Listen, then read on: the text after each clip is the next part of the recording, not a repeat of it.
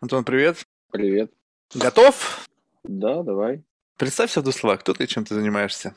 Всем привет. А, меня зовут Антон. Я занимаюсь, всю жизнь занимаюсь программированием, а последнее время занимаюсь э, смарт-контрактами, блокчейнами, различными блокчейн-related проектами, вот, и являюсь основателем а, проекта OneInch. Супер. Знаешь, все мои знания, они сугубо поверхностные, поэтому буду мучить и задавать бесконечно глупые вопросы. Давай начнем со смарт-контракта. Сколько раз пытался эту тему обсуждать, все равно до конца еще не понял. Ну, наверное, просто никогда не пойму, потому что просто в голове не хватает серого вещества. Это как раз по адресу пришел. А, ну, здорово. Слушай, вот объясни мне, почему вокруг этой истории столько много разговоров? Смарт-контракт. В некоторых случаях я на это смотрю, и мне совсем кажется, что совсем не smart. То есть, ну, контракт как контракт. И, и, и не смарт, и не контракт. Вот как бы вот тут вот можешь мне объяснить, что это за все-таки за история такая? Да, смотри, тут а, на самом деле это очень важная тема, потому что я занимаюсь программированием уже почти 20 лет. Mm-hmm. Ну, то есть по-настоящему. И когда я впервые познакомился с этой технологией в 2017 году, я запал, и все, я забросил. Я был у меня там 7 лет опыта C++, 7 лет опыта iOS. Я, я все это выкинул и, и стал заниматься только этим, потому что стало необычайно интересно, потому что я осознал, в чем сила этих вещей. Вот. И, конечно, сейчас с удовольствием объясню, в чем Здорово. фишка вообще, почему все, все по ним тащатся. Смотри, зайдем издалека, как говорится. Если посмотреть на биткоин, самый первый а, блокчейн а, работает довольно понятным образом. Если посмотреть на его абстракцию, то есть не на то, как именно он сделал UTXL модель, что там, куда баланс перетекает. Если посмотреть на него как на закрытую черную коробку снаружи, то это что такое? Это какая-то система. Ты можешь отправлять в нее транзакции, а она эти транзакции либо исполняет, либо она их выкидывает и говорит, что транзакция плохая. Вот. Что, что он может делать? Он хранит балансы на адресах и с помощью транзакций позволяет тебе уменьшать твои балансы в пользу чьих-то других, чужих балансов. То есть ты можешь потратить не больше монет, чем у тебя есть, и только ты можешь иметь доступ к своему кошельку, ну, когда имеешь приватный ключ от него, цифровую подпись можешь создать и так далее. Вот. А, то есть абстракция биткоина такова, что можно уменьшать свои балансы с помощью транзакций. То есть система хранит балансы, и с помощью транзакций они изменяются. Она работает, вопросов нет. Но тут появляется Виталик Бутерин с идеей получше и говорит, что хранить балансы, изменять с помощью транзакций – это совершенно конкретный один use case. А можно ведь сделать так, чтобы use case был неограниченным, сделать так, чтобы можно было какую-то кастомную логику туда завести, чтобы программисты всего мира могли стараться и делать разные крутые вещи. Он говорит, давайте не хранить балансы, изменять эти балансы с помощью транзакций, а хранить целое состояние памяти программ, снапшот программы. Храним этот снапшот, когда приходит транзакция, мы эту, этот снапшот загружаем в виртуальную машину, а виртуальная машина исполняет э, какой-то код, и после этого новое состояние, новый снапшот сохраняется в блокчейн. То есть биткоин хранит балансы и изменяет их с помощью транзакций, а эфириум говорит, храню состояние программы, изменяю это состояние с помощью транзакций и сохраняю обратно. И получилось, что запрограммировать функциональность монеты, такой монеты, как биткоин, это монета, такую функциональность запрограммировать, написать 10 строчек кода на Solidity. Ну, реально 10.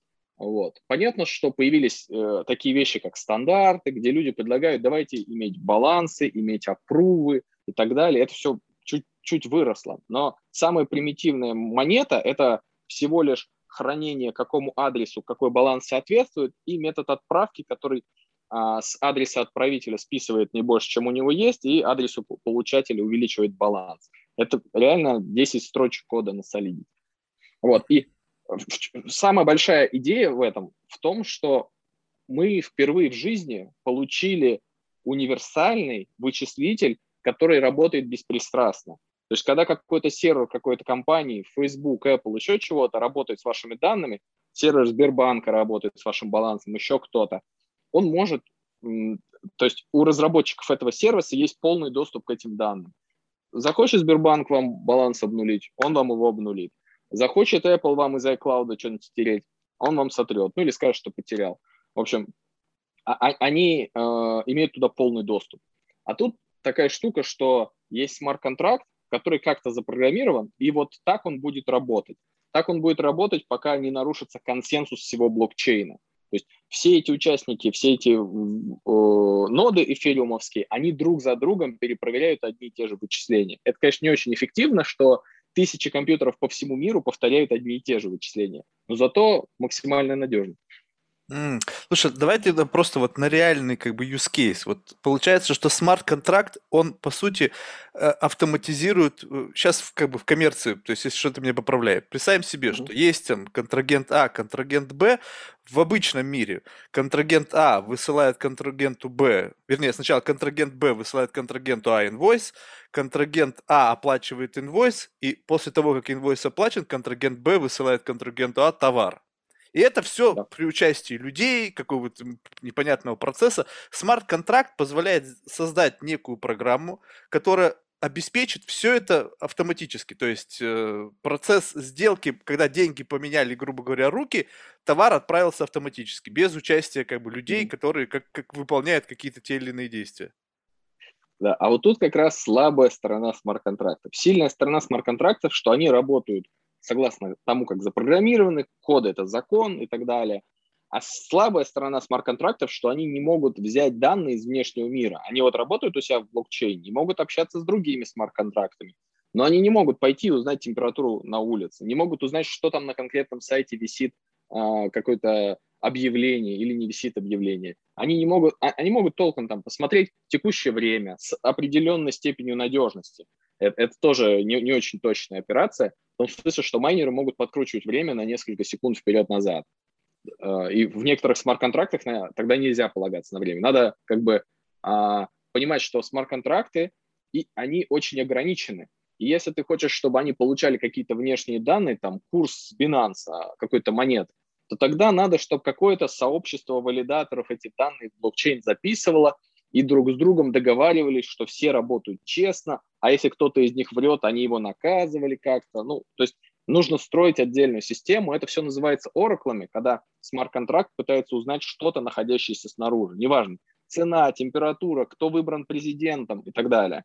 Вот. Это одна из самых слабых частей смарт-контрактов, потому что она не работает из коробки, и нужно строить целые системы, чтобы они работали. Вот Chainlink, Band, э, куча протоколов, и будут еще появляться различные. Вот. И в идеальном, конечно, а, случае, а, когда а, заказчик выставляет заказ, а потом рабочий работу проделал и хочет получить вознаграждение, в самом идеальном случае смарт-контракт может проверить работу и быть escrow, хранить деньги до момента, когда ему придет выполнена работа, он ее проверит и так далее. Ну, конечно, не любую работу можно проверить на смарт-контракте. Mm-hmm. А какую-то криптографическую работу можно проверить. Интересный пример. Мой самый первый смарт-контракт, который я написал в 2017 году, он был безумно сложный. Я поперся на хакатон в Казань, он назывался «Блокчейн. Новая нефть России». Безумие какое-то. А, тогда оно тоже казалось немного безумным, но сейчас кажется еще более безумным название. Вот. И я тогда написал смарт-контракт, который был escrow для задачи а, покупки красивых адресов биткоина. То есть ты хочешь красивый адрес биткоина, но у тебя нету суперкомпьютера, чтобы его 10 дней генерировать. Ты просто готов кому-то заплатить сумму какую-то. И ты мог такую задачу выставить смарт-контракт, Потом кто-то, у кого есть такие ресурсы и может э, на, на, супер, на десятки видеокарт за час это сделать, он хочет эту награду, он решает эту задачу и отправляет решение смарт-контракта. А что значит красивый номер? Просто а, скажи мне. Ну, например, смотри, адреса биткоин, ты когда генерируешь приватный ключ, из него получаешь публичный, из него получается адрес биткоина, он начинается с единички, и там какие-то буквы, цифры. Так вот, если ты хочешь красивый, который начинается один Антон Буков, например, а, ты должен сгенерировать миллионы и миллиарды, миллиарды этих адресов, чтобы вот генерируешь там несколько сотен штук, у тебя один из них начинается с буквы А. Ты такой, о, отлично.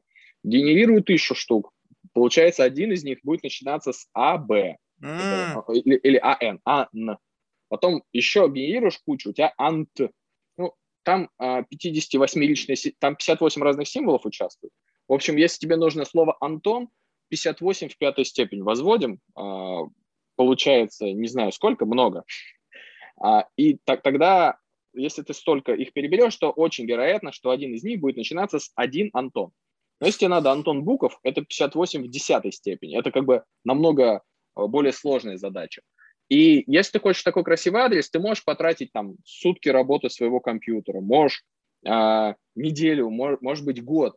Но если у тебя нету десятка видеокарт э, рядом с компьютером, то это неэффективно делать вообще. И казалось бы... это опять вот такая блажь, даже сюда она пришла, вот эти там золотые номера, золотые телефоны, вот это же ну какой-то бред. Блин, ребята, остановитесь уже. Тут, кстати, тут, кстати, очень э, такая еще тема интересная в том, что любой, кто слышит эту схему, он первый раз думает, что за бред, тебе кто-то генерирует приватный адрес под красивый кошелек, и ты этот приватный адрес используешь, типа, ну, его, значит, приватный адрес, э, приватный ключ, значит, знают более одного человека. Это бред какой-то, так не может работать. А, да, согласен, так не может работать. Но есть специальная схема раздельной генерации ключа приватного. Когда ты генерируешь какой-то простой приватник, от него генерируется какой-то публи... Ну, из приватника получается публичный ключ, а из публичного какой-то адрес. А те, кто решают вот эту работу, они перебирают кучу приватных ключей, из них получают публичные, складывают с публичным ключом заказчика, из него получают биткоин-адрес. И тогда, когда они найдут какой-то там 100-миллиардный приватный ключ, который является э, хорошим решением, начинается один Антон Буков, они этот приватный ключ отправляют в смарт-контракт, и вот мой смарт-контракт, он держал деньги, задания и деньги, он держал публичный ключ и деньги. Публичный ключ, который они добавлять должны были. И когда кто-то решил задачу, он отправляет приватный ключ. Смарт-контракт из приватного ключа считает публичный ключ, складывает с публичным ключом задание, из этого считает биткоин-адрес и проверяет, что у него там первые буквы совпадают. И когда он видит, что задача выполнена, он говорит, хорошо, тогда отправляю тебе оплату за это задание. То есть он является таким escrow. Он держит деньги и, вып- и выплачивает. Он может mm. сам проверить работу. Ну, потому что это криптографическая задача, и для ее проверки не нужно лазить куда-то наружу. Ему достаточно, так сказать, собственных сил, чтобы это проверить. Вот. Слушай, ну вот а если бы, скажем, упростить все, вот ты в конечном итоге сказал, ребята, мне вот это нужно, тебе кто-то это выслал, ты проверил и просто PayPal отправил. Вот это, это, это было да. что? Это было бы, в принципе, то же самое, но не так круто или что? Или не, ты... есть проблема, что как он тебе сообщит, а, решение, которого ты не знаешь, но обязательно вот тебе получит на оплату. отправил. Не, а ты, а ты можешь оплату ему не отправить. А, то есть только получается то, что нужно использовать escrow как подтверждение выполненного факта, ну, как выполненной работы. Да. Да, как Нет, вот ну в банках людям... есть аккредитивы, по сути, тоже? Не, как... нет. Вот два человека, один находится в Антарктиде, в Южной Африке, в Южной Америке, и вот есть ты, тоже где-то в Европе, в Азии находишься. Вы два разных человека, у вас а PayPal-то еще ладно, без PayPal вообще как? В смысле, вот у тебя банк, у него банк, вы не можете просто так друг друга отправить. Ну, там есть какие-то супер реквизиты. Как ему гарантированно сдать решение задачи и получить гарантированную оплату за это? То есть, Все, я понял.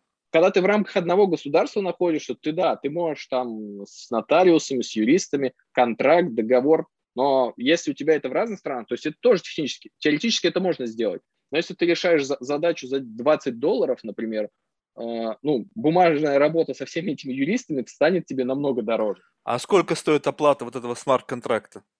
Комиссия за то, чтобы подтвердить вот это все? По факту, по идее, сам протокол, он может ничего не зарабатывать сам по себе. Он а, просто тот, кто публикует задачу, платит за саму транзакцию майнерам сети эфириума, и тот, кто отправляет ее решение, тоже платит майнерам сети эфириума. То есть в идеале это расчеты на центы. Вот. Ну, конечно же, все зависит от загруженности сети. Сейчас самая главная проблема у всех блокчейнов такая, что куча людей хотят ими пользоваться, а пропускная способность у них ограничена. Потому что если ее увеличивать, то а, у нас начинает расти состояние блокчейна, и никто не знает, что будет, если блокчейн станет в 100 раз больше, чем он сейчас есть. Вот эти вот ноды, которые это все обрабатывают, сейчас это обычные компьютеры, то есть не очень требовательное железо. Это железо не стоящее тысячи, десятки тысяч долларов. Это обычные компьютеры. А, то есть обычный лаптоп способен быть нодой эфириума. Но если состояние блокчейна вырастет в 100 раз, кажется, он не сможет эффективно это обрабатывать, и придется покупать суперкомпьютеры. А этого никто не хочет делать. Поэтому все пытаются найти какое-то решение, шардирование, еще чего-то. То есть это технические э, вещи, их как бы давным-давно уже решают и будут еще решать, видимо, долго. Слушай, вот тогда... А чем, чем, Да-да-да. Да, такое пояснение, почему, почему все дорожает. Потому что чем больше народу пытается одновременно пользоваться одной вещью, у нее есть пропускная способность, например, в сети фильм сейчас что-то типа 15 миллионов газа в блоке. И вот твоя транзакция жрет 100 тысяч, чья чужая транзакция 200 тысяч газа.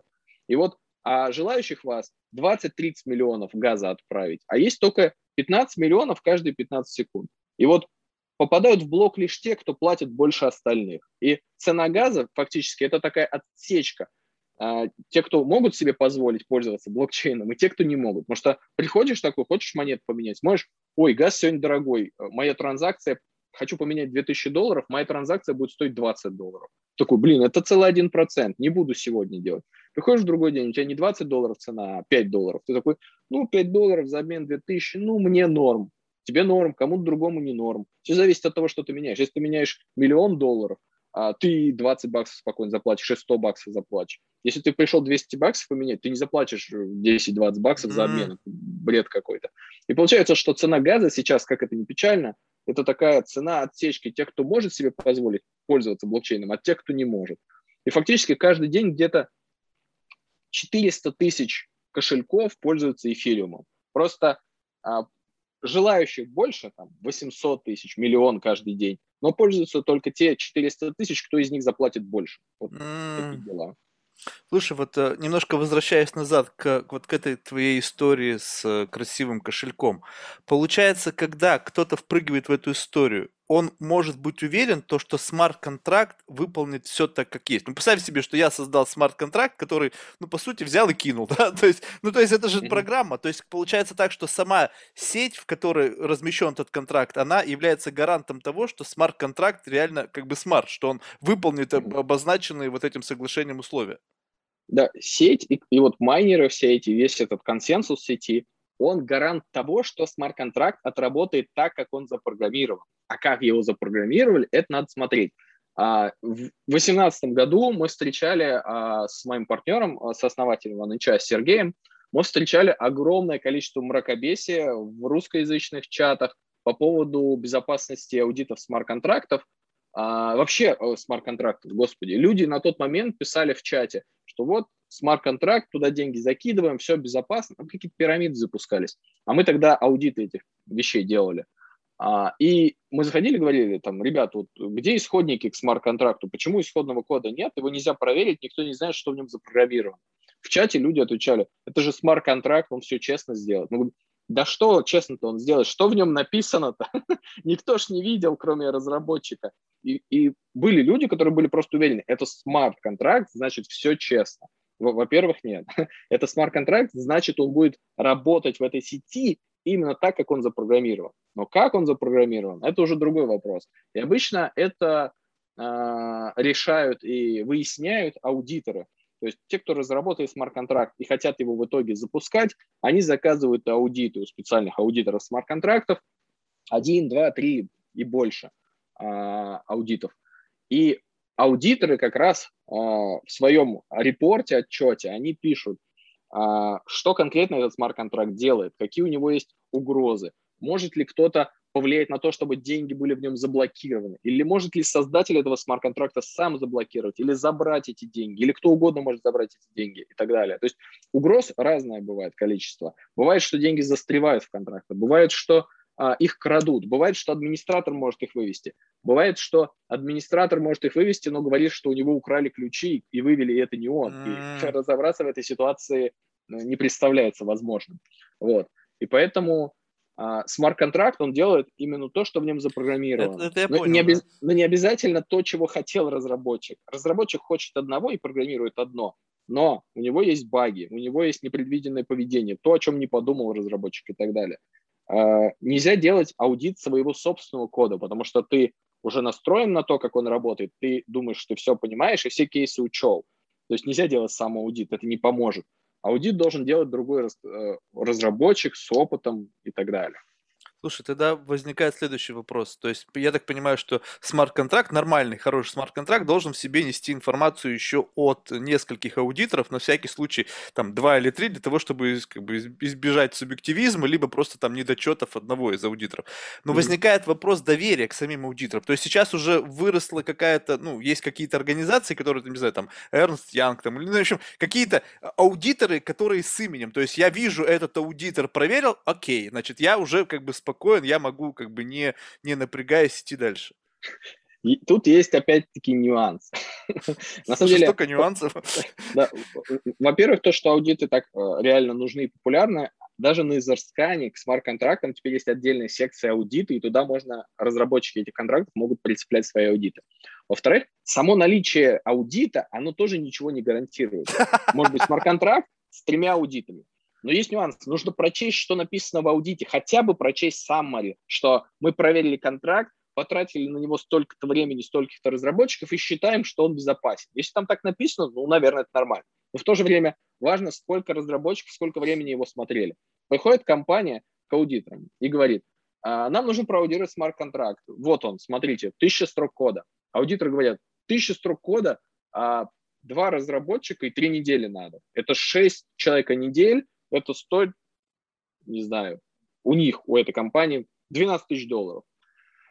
Они такие, у нас нет 12, у нас есть 2 тысячи долларов, и нам, пожалуйста, один человек одну неделю. один человек и неделю вместо ну, там, 12 или сколько там, 6 хотели и так далее.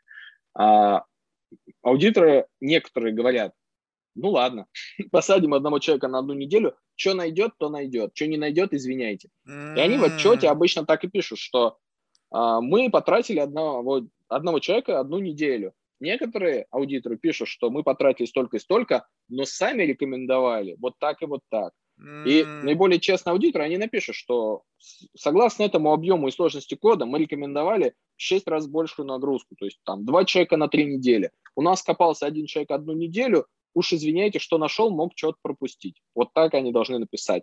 Но как бы все зависит от того, насколько аудиторы тоже э, репутации своей дорожат и так далее. Некоторые даже просто не согласятся на это. Они скажут, мы не будем давать вот этот отчет, потому что он будет в принципе ни, ни о чем не говорить. То есть какие-то крутые именитые аудиторы, они вот на такое просто не пойдут. Но аудиторы разные бывают, вот в этом и дело. И у, аудиторов тоже есть рейтинг, то какое количество смарт-контрактов после их аудита взламывается. Вот. Слушай, блин, ну это просто ну, безумно сложно. Тогда вот объясни мне, как это, то есть вот идет семимильными шагами попытка имплементировать это в нашу жизнь. Но вот вот если бы ты мне сейчас об этом не сказал, я бы, наверное, бы, ну, просрал бы все, что только можно. Ну, потому что, ну вот действительно, ты сейчас говоришь, вроде бы аудитор. Я услышал слово из какого-то, знаешь, понятийного аппарата, понятно мне. Прицепился к нему и сказал, во, классно, есть аудитор. Три аудитора, здорово. Ты мне говоришь, нет, стоп, come on. Ты то, что они есть, ты должен еще прочитать, что они написали. Окей, сейчас у меня есть навык, я сейчас читаю. И когда я читаю, что было рекомендовано 6 проверяльщиков, грубо говоря, программистов, а был один, и он, возможно, там что-то пропустил, все, я, я опять в тупике. Что дальше-то делать? То есть это уже получается в конечном итоге я должен сам для себя принять, верю я этому или нет. На основании чего? На основании того, что ну, я вижу. Тогда в чем ну, смарт? Ну, знаешь, не, знаешь что, вот сейчас, вот там год назад, два года назад ситуация была чуть другой. Вот сейчас аудиторы, а особенно крупные, именитые, такие как там Open Zeppelin, Consensus, ну вот самые такие топовые считающиеся, uh, Tier One, так сказать, они уже э, не будут браться за такое. То есть они не, не демпингуют на объемах. То есть э, там в там, в пол раза их еще можно там просадить, они, может быть, там ужмутся, договорятся. А там в 5-6 раз они скажут там, извините, мы не будем браться за эту задачу вообще, потому что мы ничего не сможем гарантировать, а это наша репутация и так далее. И сейчас, если а, у проекта есть там один аудит от Tier 1 какого-нибудь там, еще там, дай бог, есть аудиты от каких-то средних, но очень тоже известных. Их, их очень много сейчас аудиторов. Э, наверное, известных одних там, не знаю, 20-30 точно есть.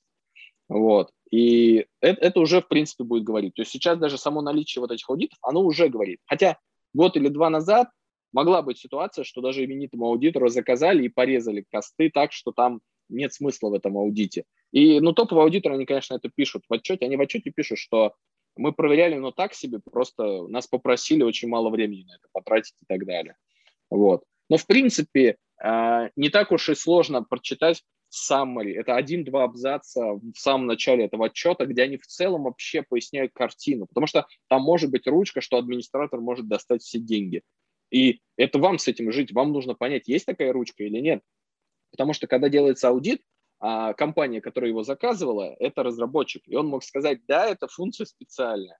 И аудитору напишут, ну вот она есть, но нам сказали, что это ок. А mm. тебе нужно знать, есть такая ручка или нет. Доверяешь ты разработчикам? Нужно ли тебе доверять разработчикам вообще, когда ты этим пользуешься, или нет? Слушай, ну вот как ты считаешь, вот это же все равно еще такая несколько unmature, да, система, то есть она еще будет эволюционировать. Вот если грубо говоря, вот сейчас пофантазировать, то как, на твой взгляд, вот эта вся система должна выглядеть в эталонном его значении? То есть, грубо говоря, аудитор – это не то, чтобы как бы люди, это некий тоже, опять же, какой-то алгоритм, который все проверяет и все backdoors, грубо говоря, как-то ну, автоматически тебе вываливает. И есть какой-то, допустим, там, не знаю, какой-то проходной ценз, который обеспечивает уровень security. Скажем, вот с этим набором выявленных, грубо говоря, там проблем, либо там несовершенств, вы никогда не пройдете. И тут как бы вопрос просто, этот смарт-контракт не будет существовать. Либо же он существует, но с неким там красным флагом, там, и там уже сами для себя решать. То есть вот в чем, на твой взгляд, эта эволюция? Говоришь, вот год назад было так, сейчас стало лучше. Дальше куда движемся? То есть что, что будет такое? Я думаю, будет некая стандартизация этих процессов, а, классификация этих рисков различных и так далее – и чтобы на том же самом Эзерскане мы видели какую-то красивую э, картинку с различными наборами галочек. Как знаешь, например, в App Store сейчас появилось, ты когда заходишь, приложение скачиваешь, там под приложением есть секция, каким mm-hmm. данным это приложение имеет доступ. И ты видишь, например, связанные данные с пользователем, не связанные, геопозиции, еще что-то. Вот такого рода классификация различных вещей, она должна быть и в том числе для смарт-контрактов. То есть а можно ли обновлять логику этого смарт-контракта, да или нет? А кто управляет обновлением логикой смарт-контрактов? Мультисиг или отдельный кошелек? Если мультисиг, то сколько в нем участников и скольки? И ты видишь такие секции, например, этот смарт-контракт, его можно обновлять, процессом обновления управляет кошелек мультисиг 5 из 8, а потом смотришь, что еще в нем можно делать. Так, администратор может заблокировать средства. Нет, не может. Но смотришь, администратор может выключить этот контракт навсегда, чтобы все могли вывести средства. Такой, окей. То есть, если будет баг, администратор все остановит, и все только смогут забрать. Ты такой, окей, галочка стоит. То есть, какие-то такие вещи, которые более-менее а, станут популярны, ну, и, и какая-то такая классификация а, различных поведений этого контракта, и ты на сайте, на каком-нибудь типа Изерскан или еще где-то, где ты пользуешься, ты будешь заходить, видеть эти бейджики, чего у контракта есть, чего нет, и ты будешь понимать, что здесь вот есть риск того, что а, разработчик может вывести все деньги. И разработчик говорит, мне эта функция нужна на всякий случай, я ее выключу через две недели, например. Вот. То есть, ну, mm-hmm. вот стандартизация таких вещей, чтобы в отчетах аудиторов а, на первых там страницах или на последних, ну, то есть где-то в выделенном месте тоже появлялись ответы на эти конкретные вопросы, то есть там десяток, два десятка вариантов, и на них ответы. Это есть, этого нет, это есть, но будет отключено тогда-то по обещанию разработчика и так далее. Или вот это есть, но оно автоматически отключается через две недели. То есть, ну, вот, вот такое вот. Слушай, а тебе не кажется, что это перенос вот тех же самых ошибок, которые могут возникнуть ну, вот в мире стандартных, там, где идет пересылка там, каких-то э, фиатных валют и с использованием людей, и, там их несовершенство самой природы человека и возможность, там вот эти баги, которые возникают там, ну, просто в, в, в реальной жизни. Это попытка перенести всю ту же самую историю как раз-таки в смарт-контракт, где вот эти крыжики, они будут э, указывать на, грубо говоря, уязвимости вот этого контракта. Потому что, по сути, ну, я, я не знаю, может быть, это как бы полнейшая глупость с моей стороны сейчас будет такое заявить, но мы должны двигаться тогда, когда нету вольности интерпретации. Вот это так и никак иначе. Вот тогда для меня это стопроцентный гарант того, что все пойдет так, как нужно. Если вы говорите о том, что есть возможность ошибки, там какой-то баг, для чего администратору нужна возможность вывести деньги? Ну, наверное, потому что может что-то пойти не так, либо администратор хочет в какой-то момент сделать так, чтобы все, все, все, все вернуть все так, как оно было. Но вот опять же, это все возникает почему? Потому что есть какое-то несовершенство, есть э, какие-то факторы, которые могут на что-то повлиять. И вот здесь это опять мы уходим в зону неопределенности. Мне чем нравится, ну, грубо говоря, математика и как бы программирование в том, что все может быть абсолютно 100%, ну, как бы точно. Если mm-hmm. это не может быть, тогда почему мы опять идем путем переноса вот этого несовершенства мира в ну, мир, в котором есть, все, можно сделать все очень рационально? Да-да, смотри, тут есть а, с, вот в, США, в нашем мире вот сейчас все, оно все несовершенное и все а, не, не гарантированное. Uh-huh. Все может разломаться, развалиться и не состояться. Вот. А, а тут а, и процессы, которые все работают, они сейчас все на этом работают. Оно все ненадежно, но все на, них, все на них работают. Ну, иначе бы не, не жили вообще. Вот. Просто выбора а нету. Тут, да, да. А сейчас у нас появилась одна вещь, вот такая небольшая, которая работает супер надежно. Она работает супер правильно. И целый там консенсус из миллиардов долларов э, всех этих майнеров, он э, гарантирует, э, что эта штука будет работать именно как запрограммирована. Она супер надежная. Вот. Но фишка в том, что нам не хватает функционала, который есть внутри нее. Нам все время хочется чего-то большего, к реальным кейсам это постоянно подвязать, еще к чему-то. И вот это вот очень надежное, оно сверху оборачивается кучей всякого не очень надежного. Вот. Mm. И но оно постепенно улучшается. Самое плохое, что может ломаться, оно отламывается. У людей там проблемы, деньги теряются, деньги застревают. И идет такой натуральный процесс эволюции. То, что переживет все остальное, оно будет самое надежное и самое лучшее из того, что... То есть если какое-то решение есть не очень надежное, на его месте появляется что-то намного лучше, на порядок лучше, там у него там какой-то новый крутой подход, который исключает возможности определенных ошибок, проблем и так далее, он его вытеснит, он его победит, он его заменит. И в итоге мы идем к тому, что все не может быть идеально. Но вокруг этого идеального пытаются выстроиться наиболее надежные схемы. Mm. То есть, в принципе, мы сейчас просто говорим о том, что, ну, в общем, как бы нужно просто немножечко сейчас засунуть в жопу там свое вот это вот как бы скептицизм, поскольку, ну, просто еще развивается. То есть, какие могут быть претензии к ребенку, да? Ну вот он растет, он еще ничему, грубо говоря, толком не научился. Вот когда он уже станет там, школу закончит, тогда мы начнем к нему продираться. Тогда вопрос, сколько, на твой взгляд, вот уйдет на вот этот процесс работы над ошибками, там, э, адаптации, э, усовершенствования, апгрейда, не знаю, там, эволюции, когда мы можем уже говорить о том, что это будет такой солидный инструмент в стадии как бы такой зрелой, когда это ну, претензии к этому уже не будут приниматься, как, как не знаю, там, как Знаешь, подростку. Тут, тут для того, чтобы ответить на этот вопрос, а, я вспомнил цитату, по-моему, это Билл Гейтс сказал о том, что а, человеку свойственно переоценивать то, что он сделает за год, и недооценивать то, что будет сделано за 10 лет. Mm, вот, да. Поэтому надо где-то в середину с логарифмом пульнуть так 7. вот. Mm. То есть, ну, э, реально счет пойдет на годы, потому что а, решения технические, конечно, вот сам DeFi, то, как он развивается сейчас, это просто космическая скорость. Там год в DeFi это как, а, не знаю, 5-6 лет в мире финтеха, может быть, даже больше. Скорость просто невероятная. Нужно постоянно следить за новыми проектами. Появляются какие-то модификации, форки существующих. Все пытаются что-то улучшить. Кто-то смотрит на проект и думает, если я здесь подкручу, станет лучше. Копирует его, запускает с чем-то подкрученным. Оно может лучше станет, может хуже. А, кто-то берет эти несколько фишек в одно объединяет. Все строят друг поверх друга. Такое все, конечно, супер ненадежно, чем больше проектов друг на друге основываются, их риски, они складываются, потому что если у тебя проект работает поверх пяти других, у тебя, а, ну, зависит, конечно, от его модели. Может, он может включать риски всех пятерых. То есть любой из них падает, он падает. А, но, но тоже зависит. Например, тот же вот OneInch агрегатор, он наоборот, у него собственная модель безопасности, он сейчас э, в сети Ethereum больше 60 разных дексов агрегирует, но если любой из этих дексов сломается или А декс это что? Децентрализованный обменник. Mm-hmm. Decentralized Exchange DEX.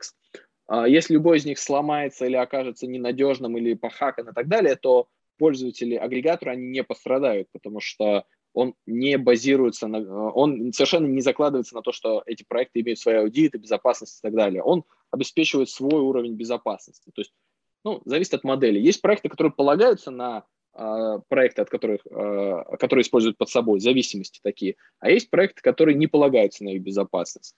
Вот. И, ну да, конечно же, будет куча взломов, куча залученных средств.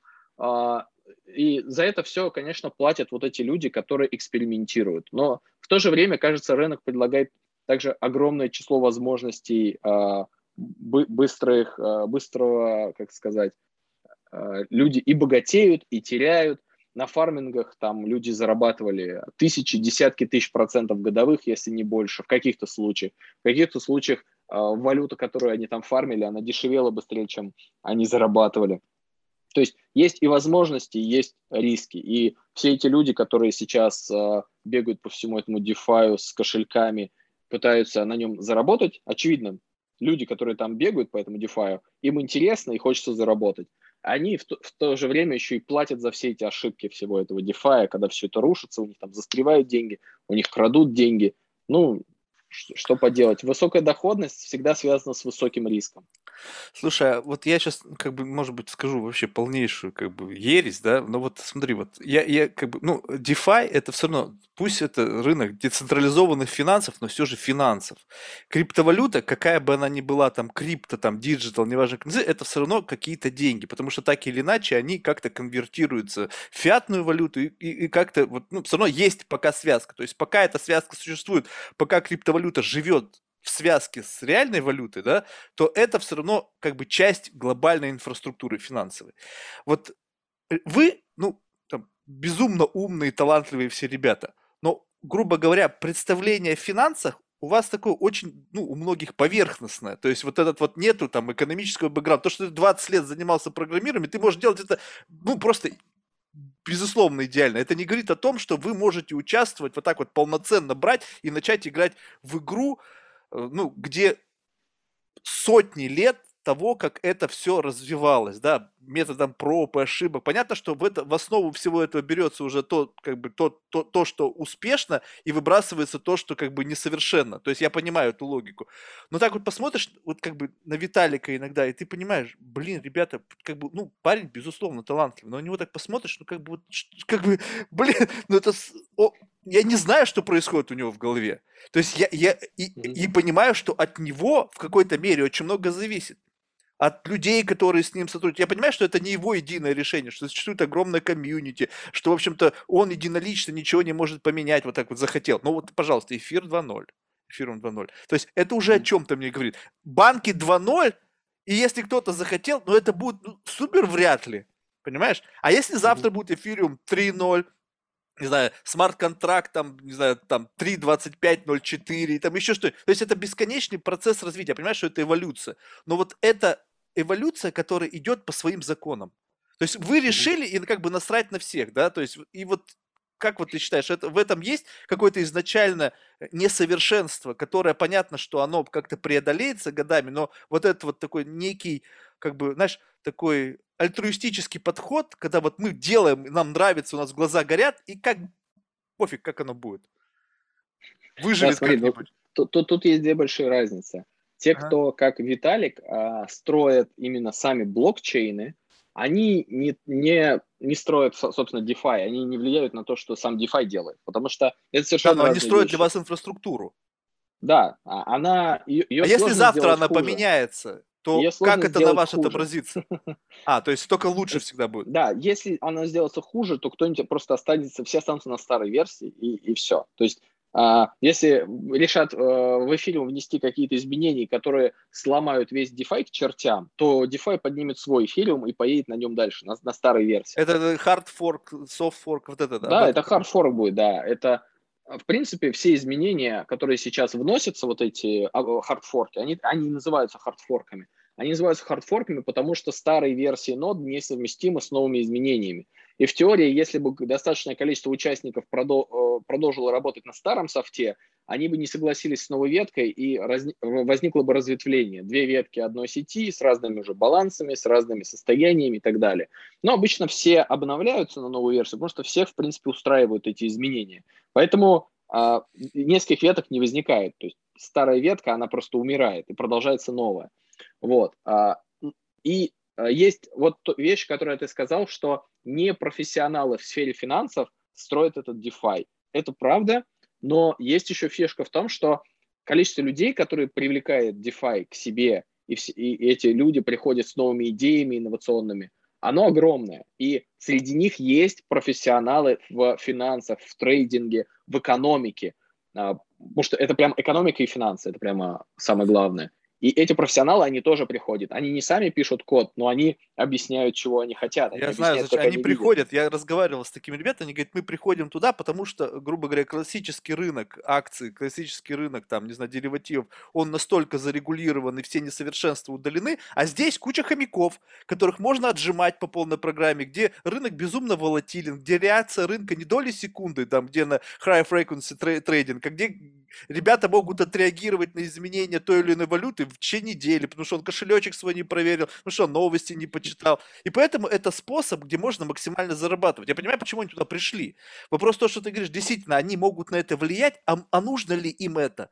Потому что убрать не, а я совершенство... имел в виду. Я имел в виду тех, кто приходит строить эти проекты новые. Они приходят со своей идеей и говорят, а знаешь, я тут, э, когда 20-30 лет изучал экономику и финансы, была такая офигительная одна идея, но она не сразработала в централизованном мире финансов просто потому, что ей не нашлось места, она не подходила. Ее придумал там какой-то мужик с бородой 50 лет назад. А вот тут она очень хорошо заработает, потому что, ну, так-то у нас можно писать смарт-контракты, и они будут работать, их будут там арбитражить, еще что-то. И даже очень старые идеи достают с пыльных полок, запускают их, и они работают лучше, чем на централизованном а, рынке, потому что ну, на централизованном просто это было неэффективно. А тут, наоборот, она получается эффективно. Потому что на централизованном рынке, когда сравнивали эффективность нескольких разных моделей, выбирали ту, которая лучше просто работает, удобнее понимать, или там кому-то было так удобней.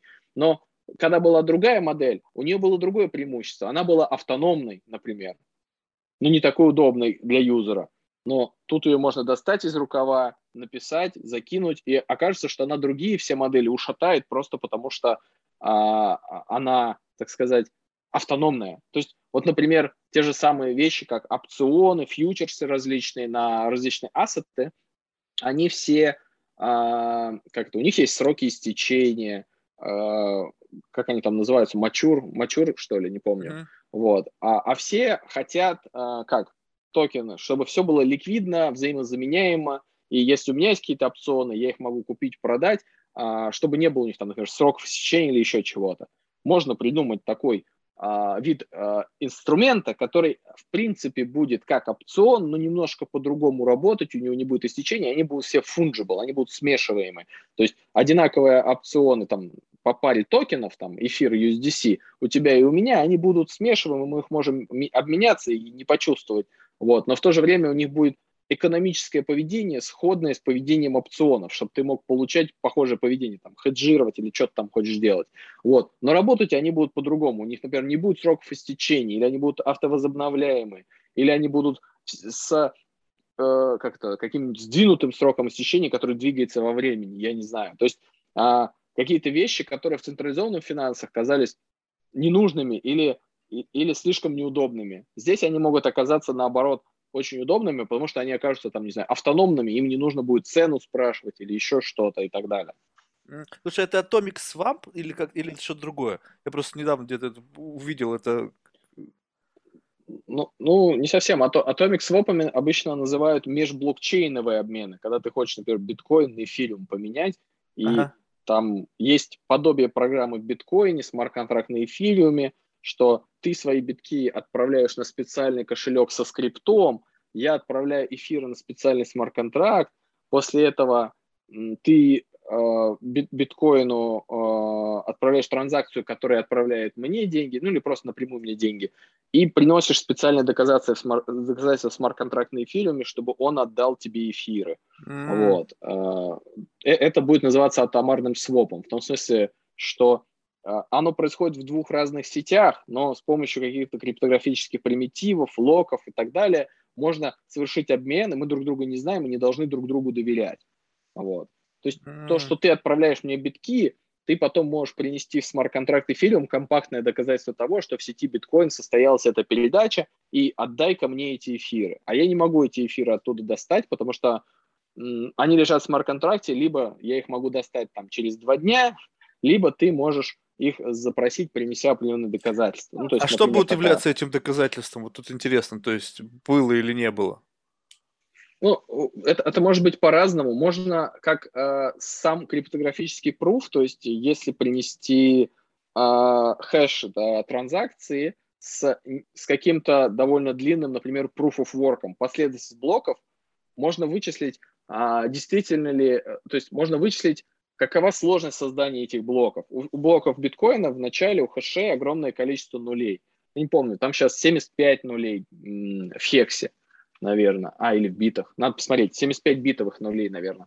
Вот. Может быть, больше. И оно всегда растет. Смысл в том, что если даже в смарт-контрактные фильмы принести цепочку из этих хэшей, он их сможет пересчитать и проверить, что они настоящие. И э, если принести цепочку, например, 10 а, хэшей, сейчас в одном блоке биткоина, не помню, там 12, э, или уже халвинг был 6 биткоинов генерится, да, Смысл в том, что чтобы сгенерировать цепочку из 10 правильных хэшей э, в биткоине, если сейчас 6 биткоинов в одном блоке дается, там 6.75, что такое вроде бы, я не помню точно, 6.35 или 75, э, то чтобы цепочку из 10 блоков, стоимость генерации такой цепочки для майнера, она равна 60 там, биткоинам. И если ты мне переводишь там один биткоин и принесешь доказательство стоимость доказательства которого 60 биткоинов, то есть ты можешь а, либо правда перевести мне один биткоин и взять последние 10 блоков и принести их в смарт-контракт, и смарт-контракт проверить, что они, правда, очень дорогие, что это биткоиновские настоящие блоки. Либо ты можешь обмануть меня, сгенерировав 10 блоков таких, а, не настоящих, в которых не настоящая отправка но стоимость генерации этих блоков будет стоить тебе 60 биткоинов. Mm-hmm. То есть, чтобы меня обмануть на биткоин, ты потратишь э, вычислительных мощностей на 60 биткоинов, чтобы обмануть смарт-контракт. Ну, не имеет смысла. Все да, понял. То есть, вот такого рода проверка. Это, кстати, одна из, один из способов упро- э, такой ускорения SPV, потому что никто не хочет в смарт-контракте на эфириуме хранить всю цепочку блоков биткоина, потому что раз в 10 минут туда надо закидывать, э, как бы был один такой проект BTC Relay, но всем было, никто им не пользовался, и он пустой стоит, то есть там нету этих блоков.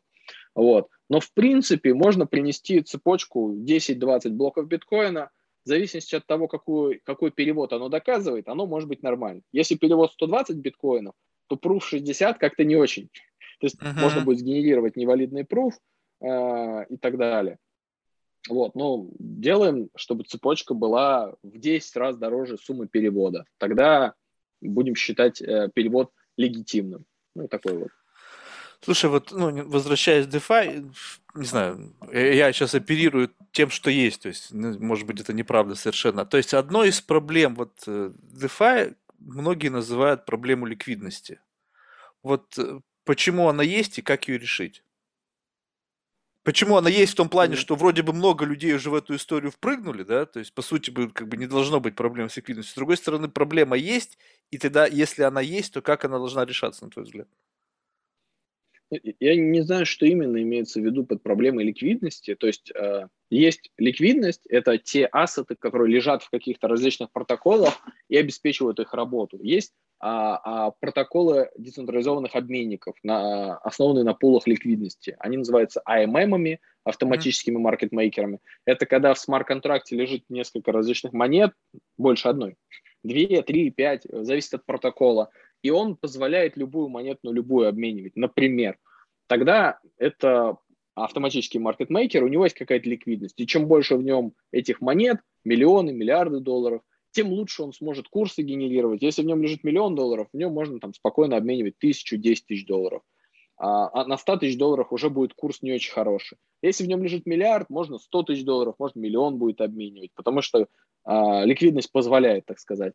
Есть а, money market протоколы, тоже называются лендинг протоколы, когда ты приносишь эфир, на 1000 долларов эфира положил, можешь до 800 долларов любой другой монеты занять, которая в протоколе есть. Хочешь, займи DAI, хочешь а, займи эти DAI, поменяй их на эфир, и у тебя будет плечо к эфиру. Например, ты можешь, придя с тысячи долларов, а, раскрутить свою позицию и сделать, чтобы у тебя было 4000 долларов эфира и 3000 долларов долга в этой системе. У тебя 4000 обеспечений и 3000 долг. То есть у тебя все еще твоя тысяча, но у тебя уже четырехкратное плечо на эфир. Если эфир дорожает на 10%, ты выигрываешь 400 а, долларов. К твоему исходному депозиту 1000 долларов. Это как бы 4 икса получается. Но если эфир будет дешеветь, ты точно так же быстро будешь деньги терять. На 10% ты 400 долларов потеряешь. То есть а, у них в протоколах лендинга, мани-маркетах ликвидность – это ты принес туда эфир, занял оттуда доллары. Кто-то другой займет твои эфиры, а положит туда доллары. То есть люди друг у друга через эти пулы занимают. А что выступает в качестве залога?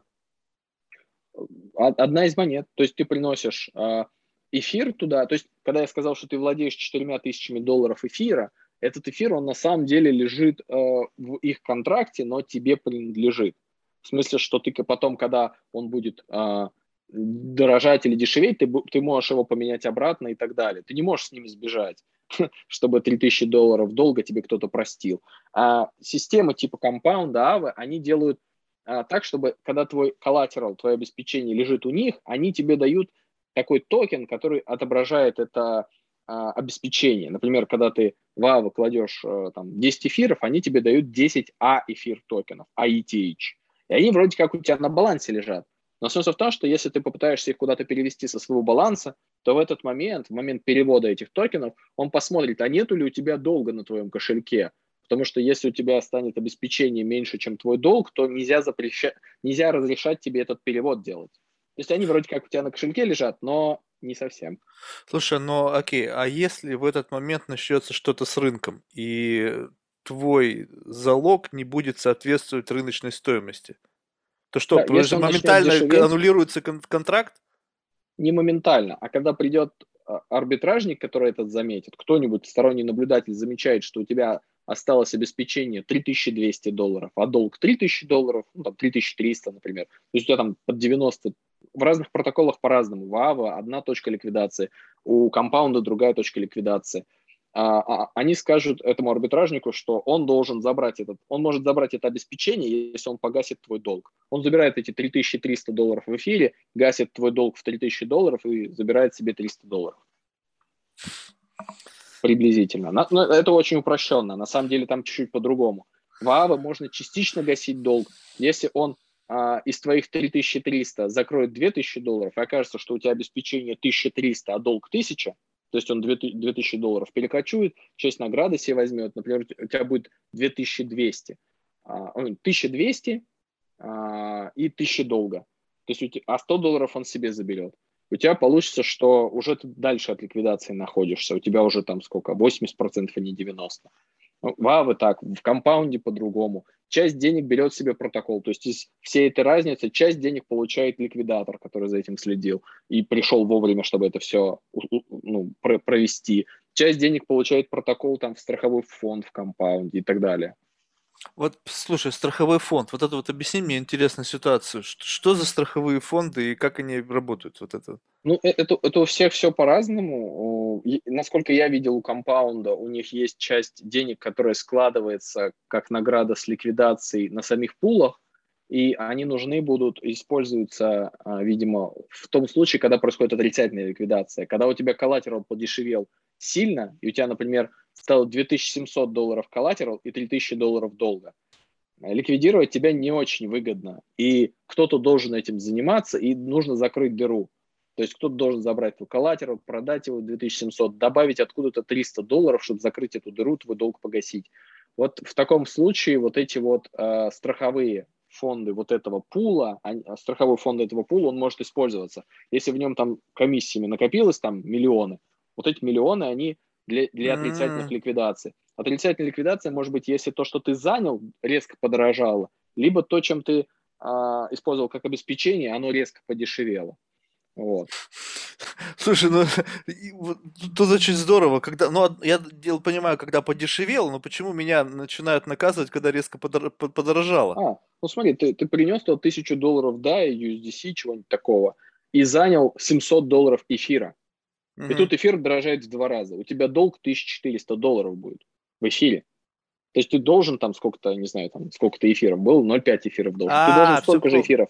Но стоимость этого эфира подорожала, и тебя нужно ликвидировать теперь, потому что у тебя на руках просто а, была 1000 долларов, ты, ты ее положил в этот протокол, у тебя тысяча там седай, например, тысяча долларов тоже.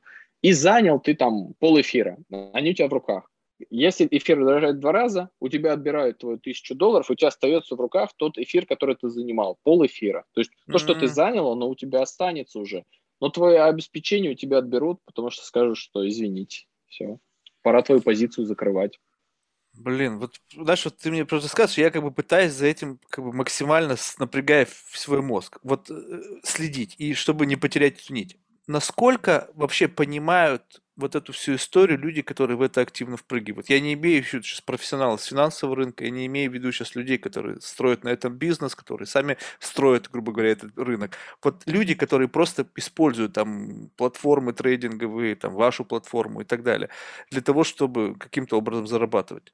Просто выглядит вот, это так, что это раз... настолько многокритериальная система, и пытаться как бы одновременно все держать в фокусе практически невозможно. Ну, может быть, просто я слабо представляю, поэтому мне тяжело.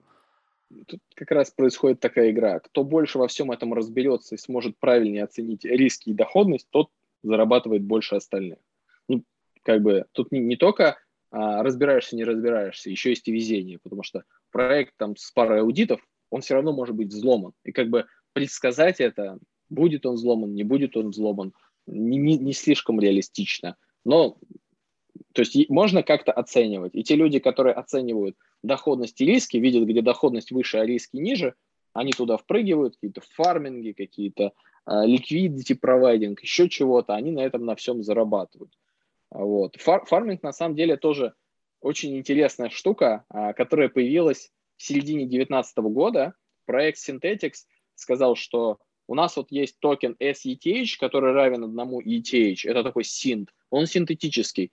И нам нужно, чтобы люди могли свободно его на эфир обменивать один к одному. Они говорят, давайте проспонсируем всех тех, кто предоставляет ликвидность в эфире и S-эфире в пул Uniswap. А, а как проспонсируем? Они говорят, ну давайте будем тем, кто в этот пул принесет эти деньги, будем им раз в неделю отправлять награды, делить на всех честно и отправлять. 700 тысяч токенов в неделю, 720. Не, не помню, сколько тогда токен стоил. А люди сразу увидели, что кладут эфир и S-эфир в паре, приносят 1000 долларов одного, 1000 долларов другого. Они там крутятся, вроде даже цена не отклоняется. И ты еще награды получаешь раз в неделю. Тебе просто на кошелек прилетает. Вот. А, это такой, тогда это называлось инцентивизация, incentivization. Позже uh-huh. это стали называть словом фарминг, потому что, а, а, сейчас расскажу. Вот. Но это было неудобно, потому что ты получал выплаты раз в неделю, нельзя было э, вынимать ликвидность, двигать ее по кошелькам, ничего нельзя было. Надо было просто сидеть неделю, не двигаясь э, вот по этой позиции. И оно выплачивалось раз в неделю и с задержки в неделю. Это было максимально неудобно. Потому что ты получаешь награду в токене SNX, и ты вроде как хочешь, например, его продать, еще туда доложить. Не пойми, как тебе это рассчитают. Может, не рассчитают, или только со следующей недели. Такое. А, и где-то к концу 2019 года я там, с этим проектом общался, я зашел к ним а, в Discord и mm-hmm. написал, ребят, вот когда человек кладет ликвидность эфир и S-эфир в пул Uniswap, ему дают в ответ пул токен. Давайте сделаем фарминг, incentivization контракт, куда они смогут этот пул токен сувать и получать награду в другом токене. Они говорят, молодец, где ты раньше был? Мы уж полгода тут Э, тратимся на газ, рассылаем, это все максимально неудобно, э, все жалуются, никто из людей не понимает, где его награда. Вот. А, они организовали там грант, э, я за, не знаю, месяц где-то сделал смарт-контракт. Основная идея смарт-контракта, что ты туда можешь положить какой-то один токен, а получать награду в другом токене, пропорциональную, размазанную во времени. То есть в этот смарт-контракт тот, кто его создавал, например, разработчик Synthetix, они говорят, 720 тысяч токенов раздается в неделю всем, кто туда положит пул токен Uniswap.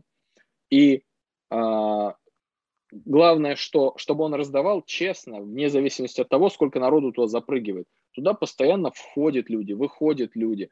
Каждую секунду, ну, каждую минуту они туда-обратно шевелятся. Кто-то что-то докидывает, кто-то достает, кто-то хочет свою награду забрать. Задача смарт-контракта в каждый момент времени оценивать, у кого какой баланс внутри, и пытаться 720 тысяч на всех честно разделить. То есть за эти 5 минут ничего не менялось в контракте, он раздает честно. Если у меня было в два раза больше, чем у тебя стейк в нем, то я получу в два раза больше награды за эти 5 минут. В следующие 10 минут ты э, увеличиваешь свою долю, и наши пропорции меняются. То есть за каждую такую э, небольшой интервал времени, в котором не было изменений, все раздается честно и пропорционально. Вот. И самая сложность этого контракта была сделать так, чтобы когда ты туда докидываешь или достаешь, чтобы количество операций, которые делаются в самом контракте, оно было фиксированное. То есть, а, чтобы а, внутри нигде не было перебора пользователей в цикле или что-то такого. Потому что если будет какая-то такая зависимость, то получится, что там на тысячи людей этот смарт-контракт будет стоить миллион газа или 10 миллионов газа. То есть а, невозможно будет его использовать при большой нагрузке. И что удалось как раз сделать смарт-контракт, который не зависел от числа пользователей в нем находящихся. Там может быть как 10 пользователей, так и 10 миллионов, 10 миллиардов. То есть смарт-контракту пофигу. Когда в него входят и выходят люди, он делает фиксированное количество операций. Ну, что-то на что-то умножает, что-то на что-то запоминает, сохраняет и так далее. И смысл в том, что а, все эти люди, они могут зайти и выйти через там, 15 секунд и получить свою награду за 15 секунд. То есть а, разработчик mm-hmm. должен просто раз там в неделю или в месяц закидывать награду, и те, кто им пользуются этим смарт-контрактом, им не надо никого ждать, ничего, они просто и, и, и нету вот это, как это, э, беспристрастность, что тебя никто не зафильтрует. Если хакер какой-нибудь принесет и положит эту ликвидность, чисто теоретически Synthetics могли бы не отправить ему награду. То есть они могли цензурировать, цензурирование, вот слово, которое я забыл. А, а тут получается, что лежит на смарт-контракте, и кто не зайдет, тот и получит награду. Его нельзя зацензорить. То есть э, э, люди не, не, не волнуются об этом. Они получают в любой момент выплату, их не могут зацензурировать. Они гарантированно получают. Mm. Вот и вся прелесть. Подожди, то есть получается, сейчас, может быть, совершенно тупой вопрос задам. То есть вот эти 720 тысяч токенов, которые они раздают в месяц, пропорционально для всех, они, получается, как-то завязаны со временем, сколько э, к времени того, сколько ты обеспечиваешь ликвидность. То есть если ты обесп... да, да. на каждую секунду обеспечения да. ликвидности... А, все это Просто я думал, что можно раздать 720 тысяч за первые две недели, а потом ничего не раздавать. Не-не, в этом как раз фишка, они раздаются равномерно по времени. Каждую секунду mm. раздается определенное число токенов. То есть да. пропорционально пропорционально э, тому, сколько времени лежит твоя ликвидность, ты получаешь э, количество, пропорциональное количество токенов. Да. Блин, ну это фиг, просто безумно интересно. Слушай, знаешь, вот тут у меня, как бы, пока мы все это рассуждали, у меня возник в голове некий такой дисбаланс. Вот смотри, э, мне кажется, в DeFi допущена семантическая ошибка, как бы децентрализованно, а вот действительно ли децентрализовано, поскольку, судя по тому, что ты говоришь, в руках самих программистов и девелоперов может быть очень много власти.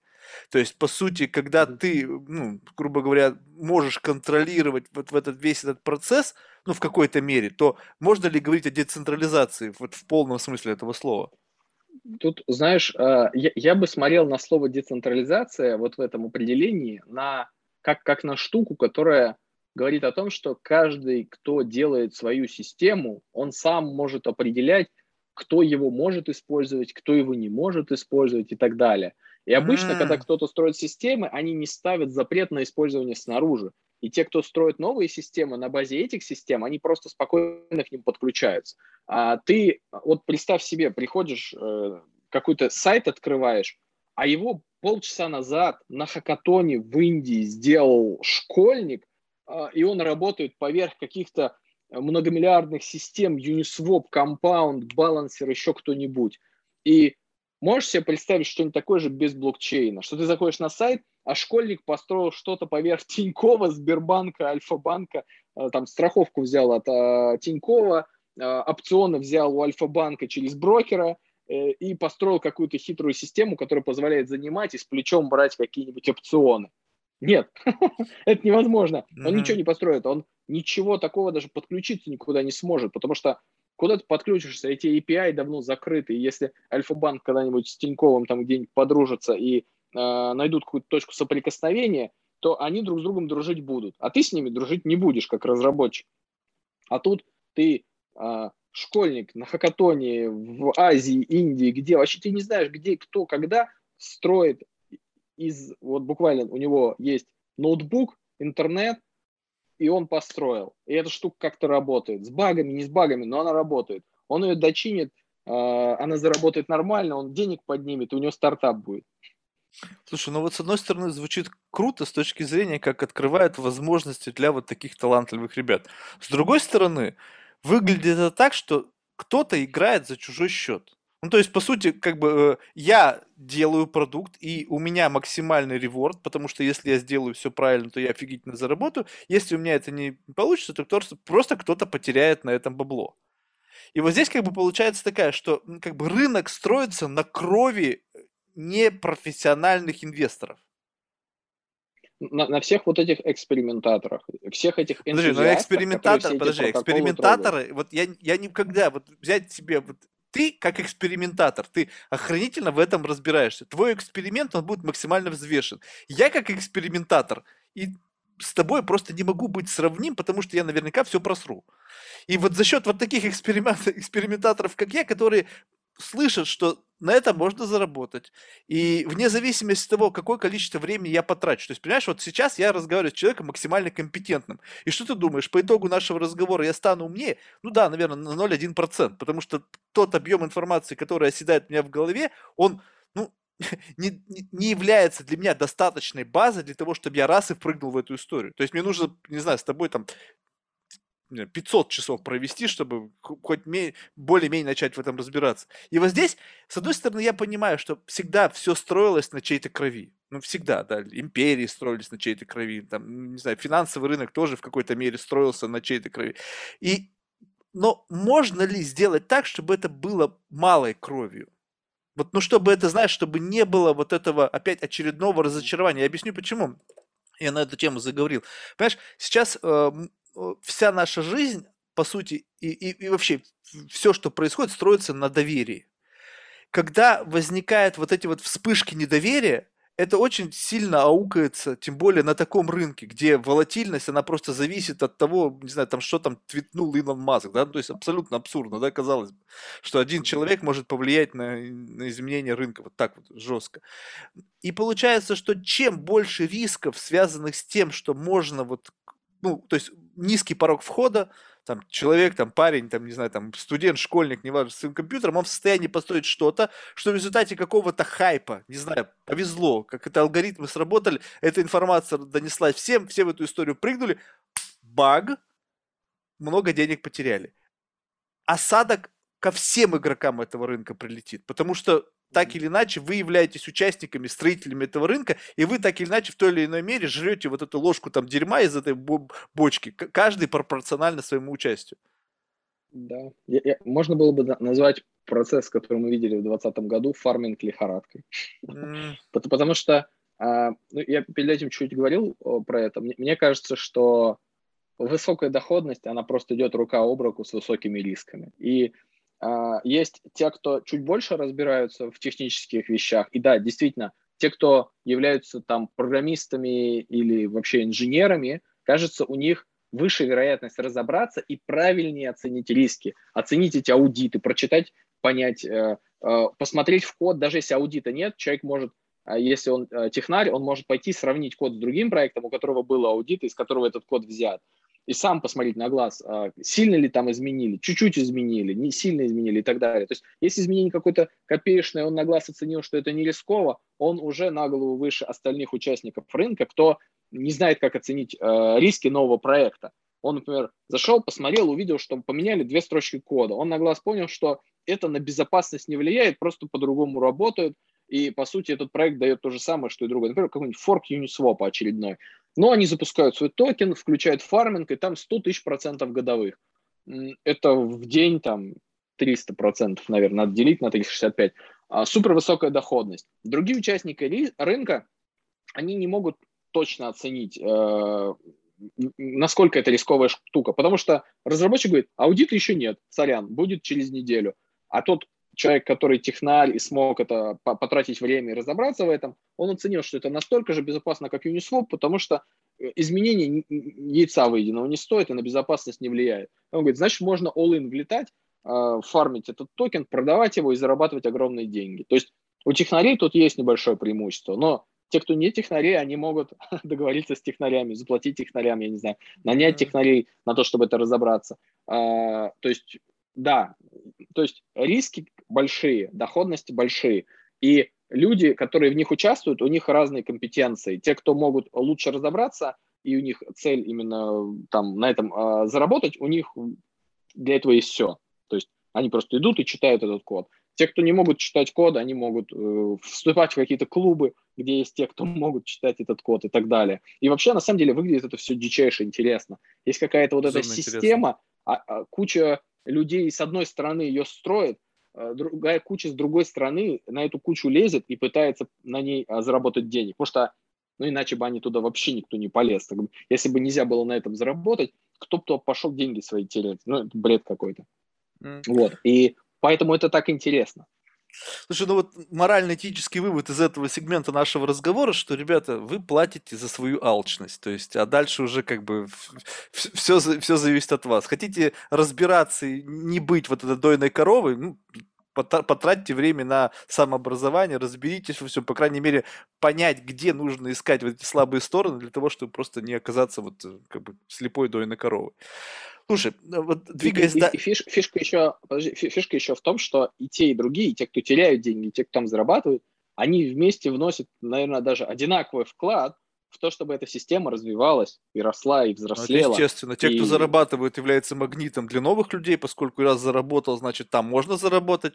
Те, кто потерял, они, грубо говоря, ну, начинают как-то по-другому переосмысливать, и, может быть, они начинают, наоборот, наращивать свой набор знаний mm-hmm. для того, чтобы в следующий раз не проиграть. Потому что э, а, совершенно очевидно, что не участвовать в этой истории, и это вопрос, я обращаюсь сам к себе mm-hmm. сейчас, это совершенно глупость. Но вот я до сих пор, поверь мне, сколько я об этом слышал, 2010 года я первый раз об этом услышал, когда увидел у чувака дома вот эти видеокарты, и он там что-то майнил. И с тех пор я еще не купил ни одного, ни биткоина, ни эфира. То есть до сих пор, видимо, мозги настолько у меня как бы какие-то, знаешь, э, пропитаны вот каким-то скептисом, хотя я, в принципе, уже все, кто вокруг меня это, в эту историю впрыгнули в той или иной мере, я почему-то до сих пор для себя этого решения не принял. Не знаю почему, и, может быть, я буду потом грызть за локти кусать. А, слушай, вот еще одна такая интересная, на мой взгляд, тема, которая, ну, до сих пор для меня полностью не открыто. Я пытаюсь как бы увидеть вот эту основную идеологию этим. Вот это вот proof of stake, uh, в отличие от proof of work. Я, я как бы очень поверхностно понимаю, в чем эта история, но я пытаюсь всегда докопаться до uh, откуда деньги. То есть получается так, что как бы была история такая, что использовались, грубо говоря, когда э, строились фермы да, для, допустим, биткоина, огромное количество инвестиций ушло на создание этих майнинговых ферм, где там огромные mm-hmm. вычислительные мощности. На этом зарабатывают ребята там нехилые деньги. Попытка proof, уйти от proof of work, proof of stake, это по сути mm-hmm. уйти от специализированного железа, дать возможность выполнять эту задачу на каких-то персональных компьютерах и в то же время получить опять очередной баланс. Потому что, насколько я понимаю, что в Proof of Stake ты должен иметь какое-то количество эфиров, для того, mm-hmm. чтобы иметь возможность предоставить, предоставить услугу. То есть, по сути, они хотят стать провайдерами этой услуги, то есть, по слову, обеспечить, обеспечить тебе mm-hmm. это приложение на твоем компьютере, и в то же время заставить тебя купить какое-то количество эфиров, если ты хочешь на этом зарабатывать. Mm-hmm. Да, Офигительная бизнес-модель. Смотри, смотри, вопрос офигительный, знаешь, он мне очень нравится. А, дело вот в чем. Proof of Work – это самая первая штука, которая вообще заработала, и только благодаря ей появился биткоин. Если бы не заработал никакой Proof of Work, никакого биткоина бы не было. А, и вся его...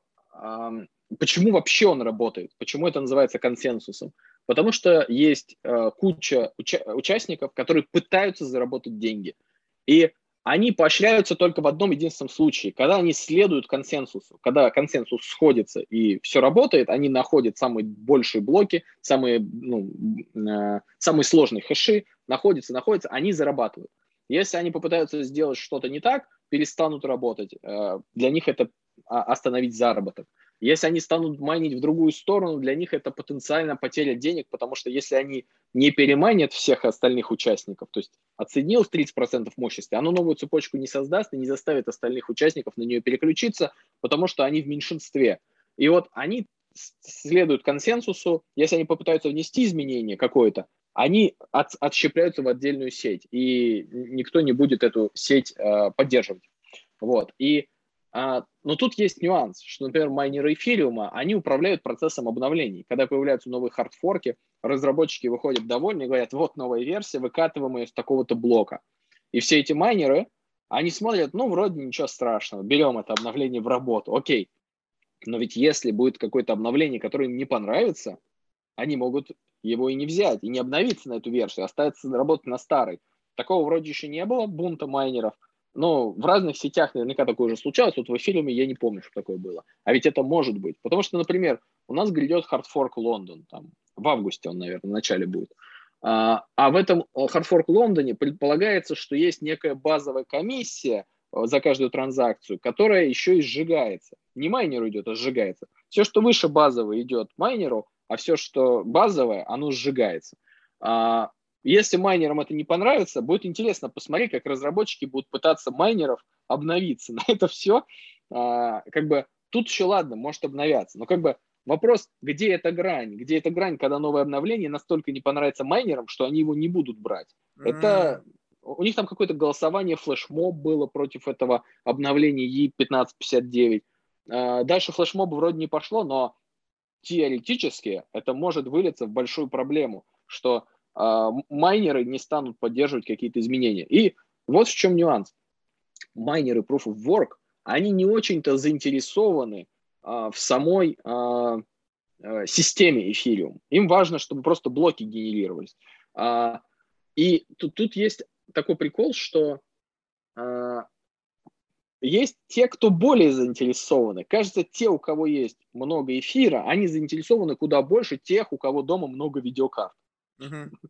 И Proof of Stake – это э, попытка собрать вместе тех, кто больше за сеть переживает, чем тех, у кого, кто, у кого много видеокарт и ресурса бороться с другими участниками. То есть суть Proof of Work в том, чтобы участники боролись друг с другом а, за сыплющуюся из ниоткуда награду, которая имитируется, из комиссии сыпется и так далее.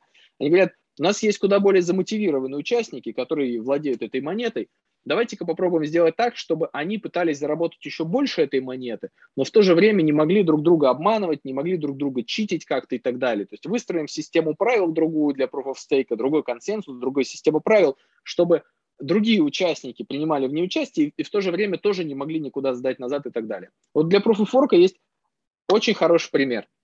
Если сейчас возникнет такая транзакция, в которой майнер получает 10 миллионов долларов, то есть кто-то шлет на смарт-контракт деньги, там, даже если напрямую просто пытается вознаградить майнеров. В смарт-контракте можно отправить майнеру что-то. Есть адрес майнера, блока. Если кто-то просто возьмет и отправит майнеру 10 миллионов долларов, что будет с этим блоком? Его смайнит один майнер какой-то и скажет, о, хороший блок, беру его. Все другие майнеры смотрят на это и говорят, не-не, мы тоже хотим. И начинают этот блок заново майнить.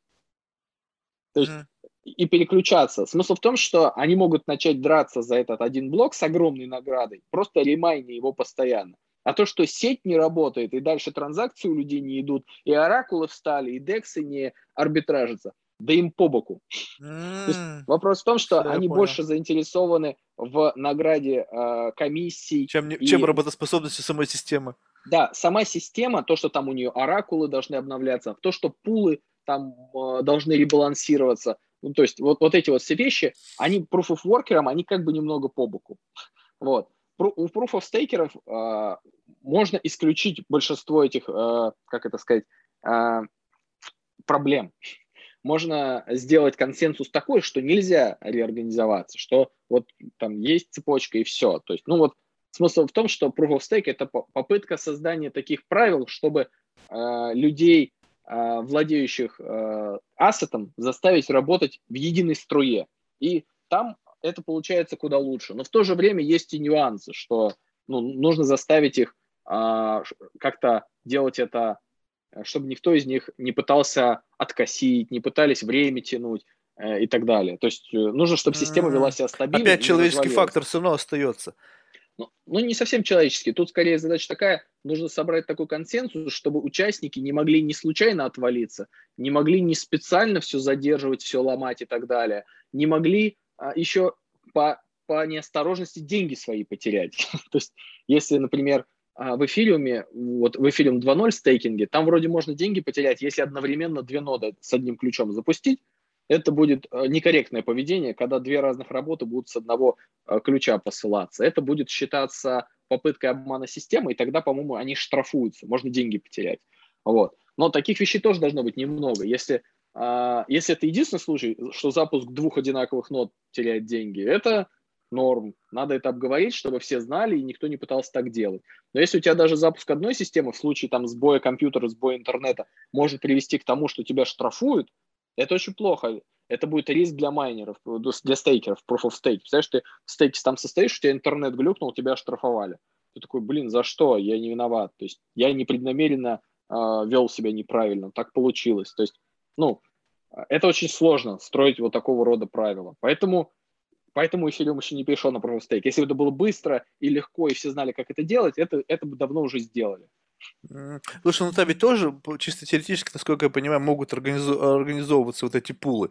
То есть Proof of Stake ты можешь, грубо говоря, э, как бы сделать approve для транзакции только в рамках того объема стейка, который у тебя есть. Правильно понимаю, да? Но если, скажем так, у меня недостаточно этого объема, я говорю, эй, пойдем, давай сольем наши эфиры, да, в единый стейк, и мы уже теперь можем как бы больше транзакций обрабатывать и получать больше вознаграждения. Либо это без ну, разницы. Разработчики эфириума, они очень старались в процессе того, как они строили этот э, консенсус для стейкинга, вот эфириум 2.0 сейчас работает, в, его, в процессе его они очень старались сделать так, чтобы нельзя было trustless объединяться.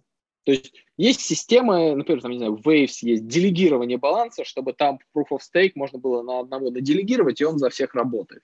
Эфириум пытался сделать наоборот, чтобы trustless это сделать было нельзя. Чтобы если ты пытаешься своим капиталом стейкать, а у тебя недостаточно, ты должен реально отправить свои деньги кому-то. А это уже риск. Одно дело делегировать, когда он с помощью них только может а, там, делать свой proof of stake и не может у тебя их украсть с баланса. А-а-а. Другое дело, когда ты отправляешь свой баланс кому-то в надежде, что он тебе 6% годовых даст и не украдет твои деньги. Это как бы куда больше препятствие. И вот они в эфире, когда строили, они пытались как можно сильнее это препятствие сделать, чтобы люди не могли а, легко объединяться вот в такие пулы и делегировать средства. Потому что тогда люди просто все поделегируют там двум-трем компаниям, и это будет уже централизовано. Вот. Они этому сопротивлялись, но все равно там люди находят пути, а, есть системы, которые все равно смогли это обернуть там мультисигами. Даже так, это не мультисиги, это вроде как один приватник, но он разделенный. А, не помню, как называется. Это что-то там signature threshold или что-то такое. Смысл в том, что люди на уровне публичного приватного ключа могут разделить ответственность как мультисиг только на уровне прямо э, ключей шифрования. Они могут разделить эту ответственность и совместно подписывать. То есть безопасность такой системы, она упирается в безопасность мультиподписи. То есть там 10 из 20, 15 из 20 участников и так далее. Если ты доверяешь, э, что 15 из 20 участников не объединятся против тебя и всей системы, чтобы ее хакнуть, тогда используй и так далее. Слушай, ну это как бы чувствуется, что это неизбежный переход уже, да? То есть, ну, условно, там надо допилить, там доделать, как-то довести до какого-то более-менее рабочего варианта. И это более-менее неизбежный сценарий развития этой истории. А, абсолютно, потому что мощности, которые растут в Proof of Work, они растут экспоненциально в течение уже больше 10 лет. И э, сеть биткоин прямо сейчас, вот, чтобы не соврать, я смотрел в начале года, было, а у нее общемировое энергопотребление э, порядка 1% от общего энергопотребления человечества. 1%. Если оно продолжит экспоненциальный рост, оно и на 10% выйдет. Это безумие. А вообще есть э, идея того, что в теории может быть такое, что э, этот proof of work, он убьет жизнь на Земле, потому что будет, э, люди будут выкачивать всю энергию э, на то, чтобы вот этот вот э, прокормить. Какая там зеленая? Ядерных реакторов понаставить на каждый метр, чтобы больше битков сгенерировать. Вот. Ну, будем надеяться, что мы в эту сторону не пойдем, что эфириум вот перейдет на Proof of Stake, э, запланировано там в этом следующем году. Насчет биткоина тяжело сказать, э, кто бы его перевел на Proof of Stake, но будем надеяться, что они пойдут по пути зеленого майнинга, вот это вот все. Но как бы может быть все и плохо обернуться, потому что Э, они просто заинтересованы в том, чтобы ну, зарабатывать эти деньги. Им в теории все равно, что они там э, рушат, рушат там э, то, что внутри работает, рушат там планету, я не знаю, что угодно. Вот. Слушай, ну вот а, тогда, если, грубо говоря, в, ну, в рамках эфириума этот переход, он, в общем-то, как бы, ну, об, а, люди обречены на этот переход, условно, то как к этому отнесутся вот майнеры, которые, по сути, сейчас сидят на, на железе, да, и они обеспечивают свою доходность, как бы, ну, совершая там, прожигая электричество и совершая там какие-то очень сложные операции. То есть, по сути, что, они должны сейчас всю свою прибыль аккумулировать, чтобы потом впрыгнуть в эту историю с Proof of Stake, и будут ну, ли они довольны этим? Совсем, и как изменится совсем. их доходность вот при, при таком переходе, тоже было бы интересно понять. Да, дело в том, что люди же не только с помощью видеокарт майнят, у них есть асики, которые заточены совершенно под конкретную вещь, такую mm-hmm. как эфириум. Ну, эфириум классик тоже, по идее. То есть есть эфириум совместимые сети с Proof of Work. Но, конечно, эфириум среди всех сетей с этим алгоритмом, он э, дает доходность. 98% всей прибыли майнеров этого железа, они в одной сети, в эфириуме находятся. Э, в этом, кстати, и проблема, что чтобы какой-нибудь эфириум классик э, сеть обмануть, достаточно несколько процентов майнеров эфириума переключить, и все. То есть как это делать? Человек делает депозит ETC на биржу, э, миллион долларов, меняет на USDC, выводит на свой кошелек в другую сеть, в эфириум. А потом идет и свой майнинг пул огромный с эфириума переключает на эфириум классик и майнит другую цепочку, где он эти деньги не на биржу, а на другой свой кошелек отправляет. М-м. И все. А, и, и, и заводит их на другую биржу, а, и получается, что у него двойная трата. Он один миллион тут вывел в другую сеть, и там вывел в другую сеть. Все. А, дело в том, что когда у тебя сеть это 2-3% всех майнеров эфириум совместимых, а в эфириуме там 97% майнеров эфириум совместимых, не, не очень большой пул даже может переключиться и переманить там последние 20, 30, 50 блоков, и у тебя будет двойная трата. Это Proof of Work, он создает опасность. То есть мы сейчас видим, как майнеры одной сети переключились на другую, да им плевать, что там будет двойная трата в этом эфириум классике, что там завели на биржу и вывели эти деньги. Да им плевать, им лишь бы а в данном случае они получат награду за то, что атакуют эту сеть. То есть тот, кто эту атаку устроил, он им просто сверху заплатит, там, я не знаю. Вот. То есть э, это такой нюанс proof of work. Mm. Вот. Ну вот насколько болезненный, по сути, вот если можешь оценить, э, будет вот переход а, для, для майнер? Да, в худшем случае они попытаются сделать что-то типа хардфорка, то есть отдельная сеть появится, Ethereum Original, я не знаю, что угодно, которая останется на Proof of Work, и они будут пытаться ее майнить. Но я очень сомневаюсь, что проекты, которые в DeFi работают, они оценят их э, ценности а, оставления Proof of Work. И, и наверное, людей с монетами все-таки, э, как бы, люди с монетами да, победят. Есть, смотри, смотри, фишка в том, что в момент хардфорка, разветвления сети, у нас появляются две сети. И вот у тебя есть кошелек эфириума, там находятся эфиры, компы, балансер, пулы какие-то и так далее. И у тебя вдруг одинаковый баланс пула и все это в двух разных сетях. И просто вопрос в том, что из этого ты будешь считать ценным, а что будешь считать просто неценным, и попытаешься от этого избавиться. То есть вряд ли ты будешь в обоих сетях сразу двумя балансами играться. Скорее всего, ты одну сеть выберешь, а вторую попытаешься слить. Или поддержишь обе, посмотришь, куда народ пойдет и так далее. Вот. Я не, не представляю ситуации, что останутся обе сети функционировать. То есть, когда эфириум разделился на эфириум классик, я не думаю, что какое-то значительное число эфириум проектов продолжило жить в двух сетях. Скорее всего, на эфириум классике они выбросили это все, а на эфириуме они живы.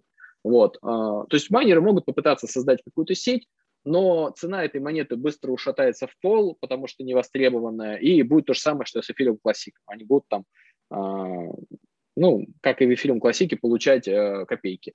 Вот. А железо, да, железо это все, скорее всего, на помойку пойдет. Потому что когда у тебя вот есть награда какая-то, и э, большую часть, эта награда достается 97% майнеров этого протокола, если эту награду убрать, куда пойдут 97%? Другие протоколы, у них прибыль падает в 33 раза. Как, зачем это делать?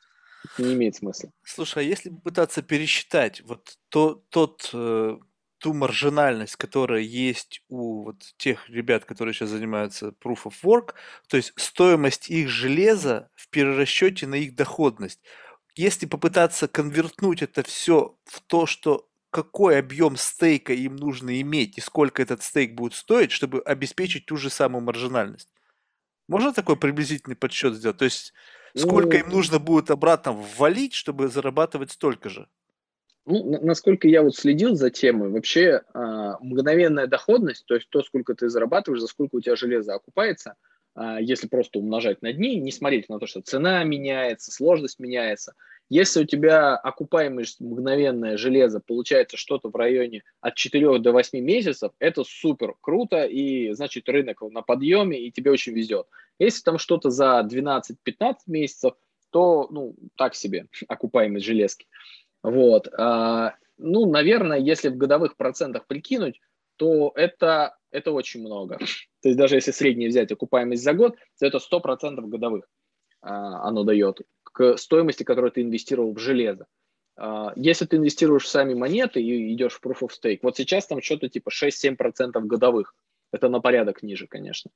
Вот. Даже в худшем случае, когда монета, цена проседает, там в 17 ой, там, в 18-19 году, окупаемость была где-то 2 года а, у, у любой железки на Proof of Work, если я правильно помню.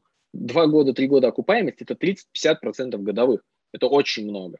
В Proof of Stake столько не дадут, потому что есть большая разница. Просто держать монетки на балансе э, и получать там, от, отдать их кому-то, чтобы тебе это делали, или даже самому запустить эту ноду, любой комп, в смысле арендованный, ты просто арендуешь там в каком-нибудь хостинг-провайдере, Э, или дома ставишь, но это чуть сложнее.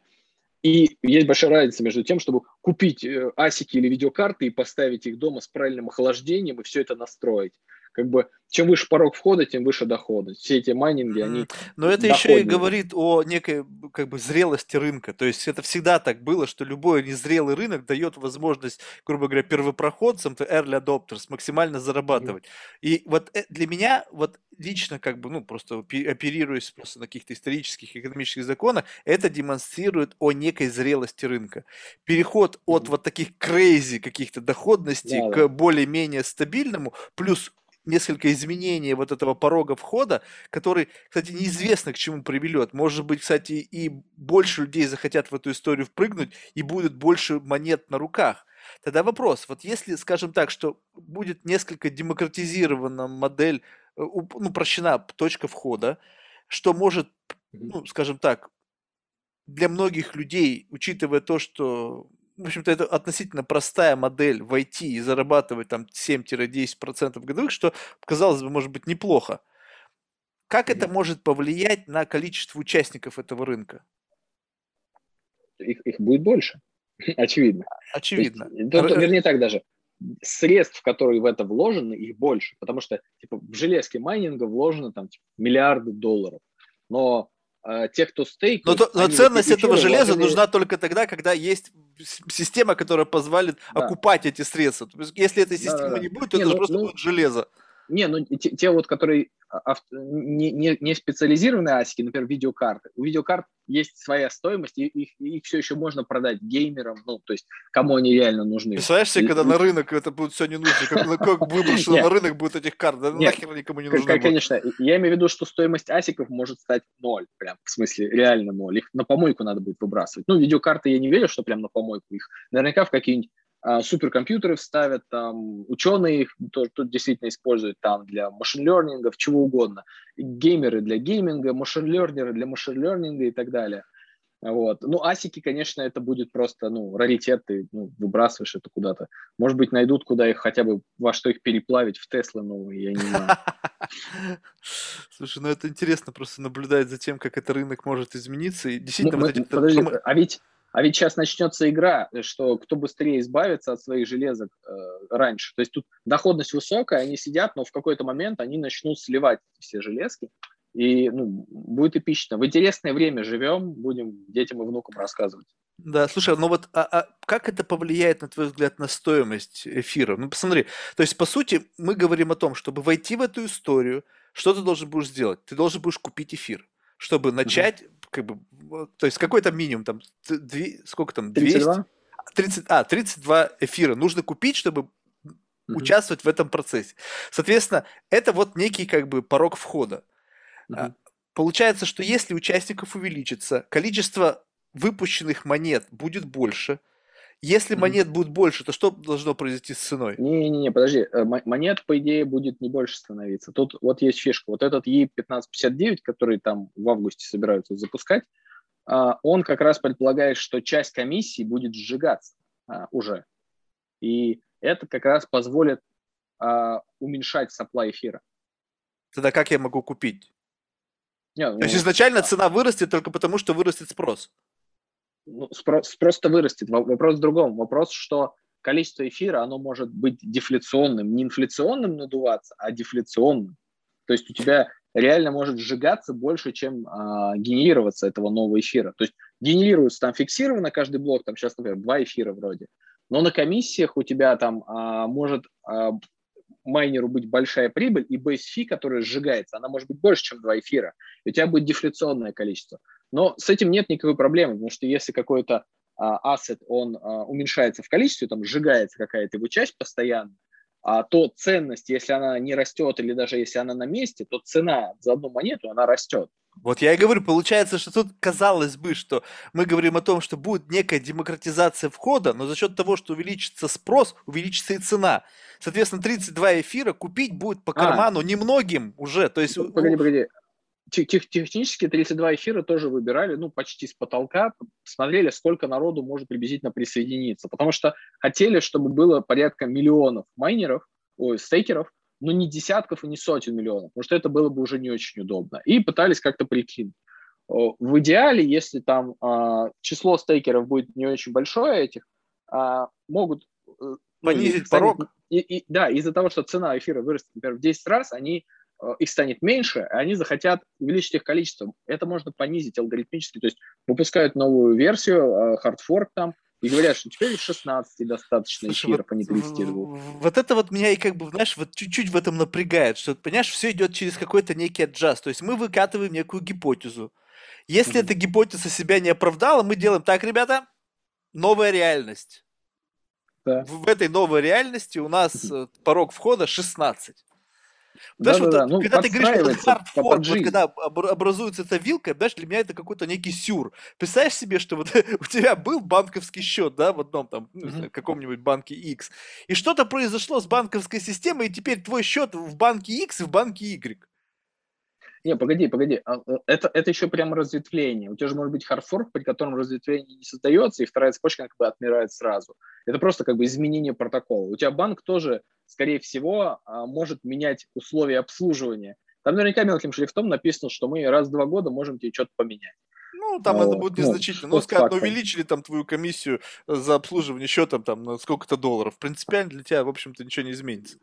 А тут вот не, ну, ты, ты говоришь, что твой кошелек Нет. существует в двух а, ну, реальностях. И ты выбираешь уже сам, подожди, какая подожди. из этих реальностей будет жить. Погоди, погоди, у тебя тоже может быть двух реальностей. У тебя могут в банке взять и поменять все доллары на рубли за тебя. Сказать, сорян, новый закон вышел. Такого Физика не больше нельзя. Ну, не было, а. не будет. Ну, как, кстати, кстати вот это вот интересно, ты сейчас сам, грубо говоря, проговорился. Вот как насчет вот это все, вот, ну, безусловно, ты тратишь огромное количество времени и ресурсов, чтобы вот создавать эту инфраструктуру. Но как ты оцениваешь риск государственного участия в этой всей истории, когда она растет ну, совершенно бесконтрольно. То есть, ну, мы говорим о том, что там рынок DeFi сколько там, 60 миллиардов, ну, или больше уже, я не знаю. Э, рынок криптовалют уже там оценивается в какие-то вообще астрономические суммы. Пока mm-hmm. все это как бы не соответствуют объемам монетарной системы, да, и вот этих всех финансовых рынков и так далее. Но как только вот этот вот экспонентный рост, вызванный вот этими всеми нововведениями, там, не знаю, переходом на какие-то новые, более усовершенствованные стратегии, плюс глобальное распространение информации, вот это вот, ну, не то что промывание мозгов, но, грубо говоря, угу. популяризация всей этой темы привлекает все больше и больше количество людей.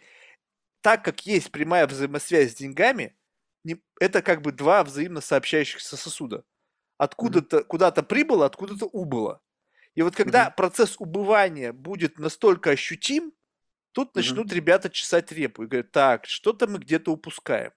А ведь деньги и все это, это инструмент контроля, инструмент власти, инструмент э, регулирования, сила.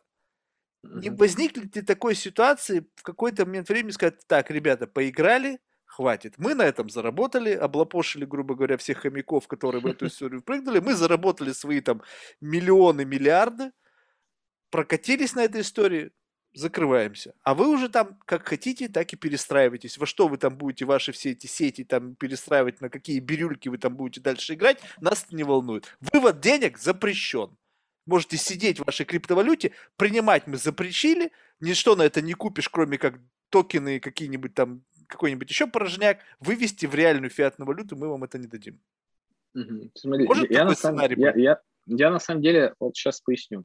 Я вижу эту историю так, что те, кто со стороны э, различных э, правительств смотрят на это все, я их вижу как равноправных участников рынка. То есть они присоединяются к этой системе только так же, как и остальные. То есть как э, школьник на хакатоне ходит, какую-то штуку запускает, точно так и правительства этих стран подключаются к этой системе, заводят систему верификации, убеждают своих граждан пользоваться этими системами верификации.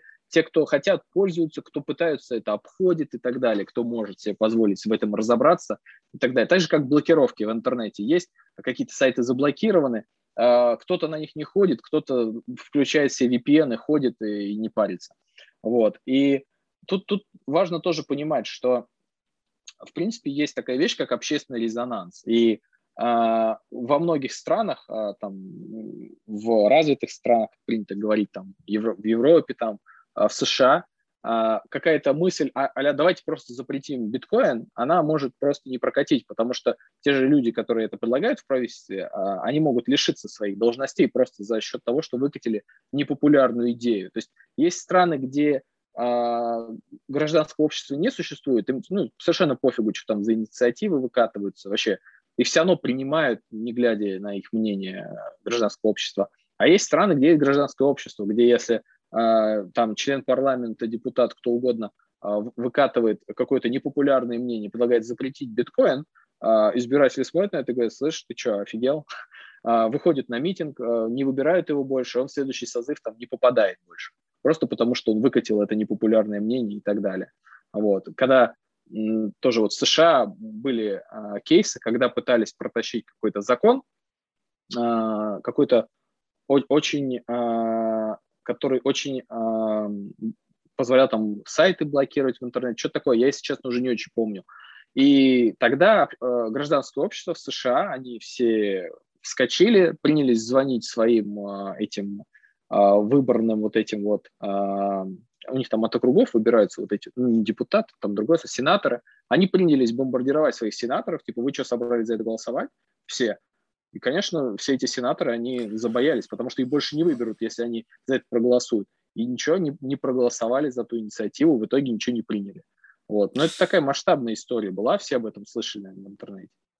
Слушай, ну вот как-то звучит, знаешь, не очень убедительно. Вот я бы на это ставить сто процентов не стал. Знаешь, э, одно дело какой-то сомнительный закон, и там подожди, сенаторы подожди, боятся а же, за свои, как смотри, бы... Смотри, подожди, подожди. Вот, вот еще вопрос. А, а ты э, веришь, веришь в какое-то мировое правительство, которое единогласно во всех развитых странах возьмет что-то запретит? Тут очень все просто, понимаешь? Мировое правительство здесь не нужно, потому что это совершенно как бы, ну, мы сейчас не будем в конспирологию углубляться, это как бы может быть полнейший бред.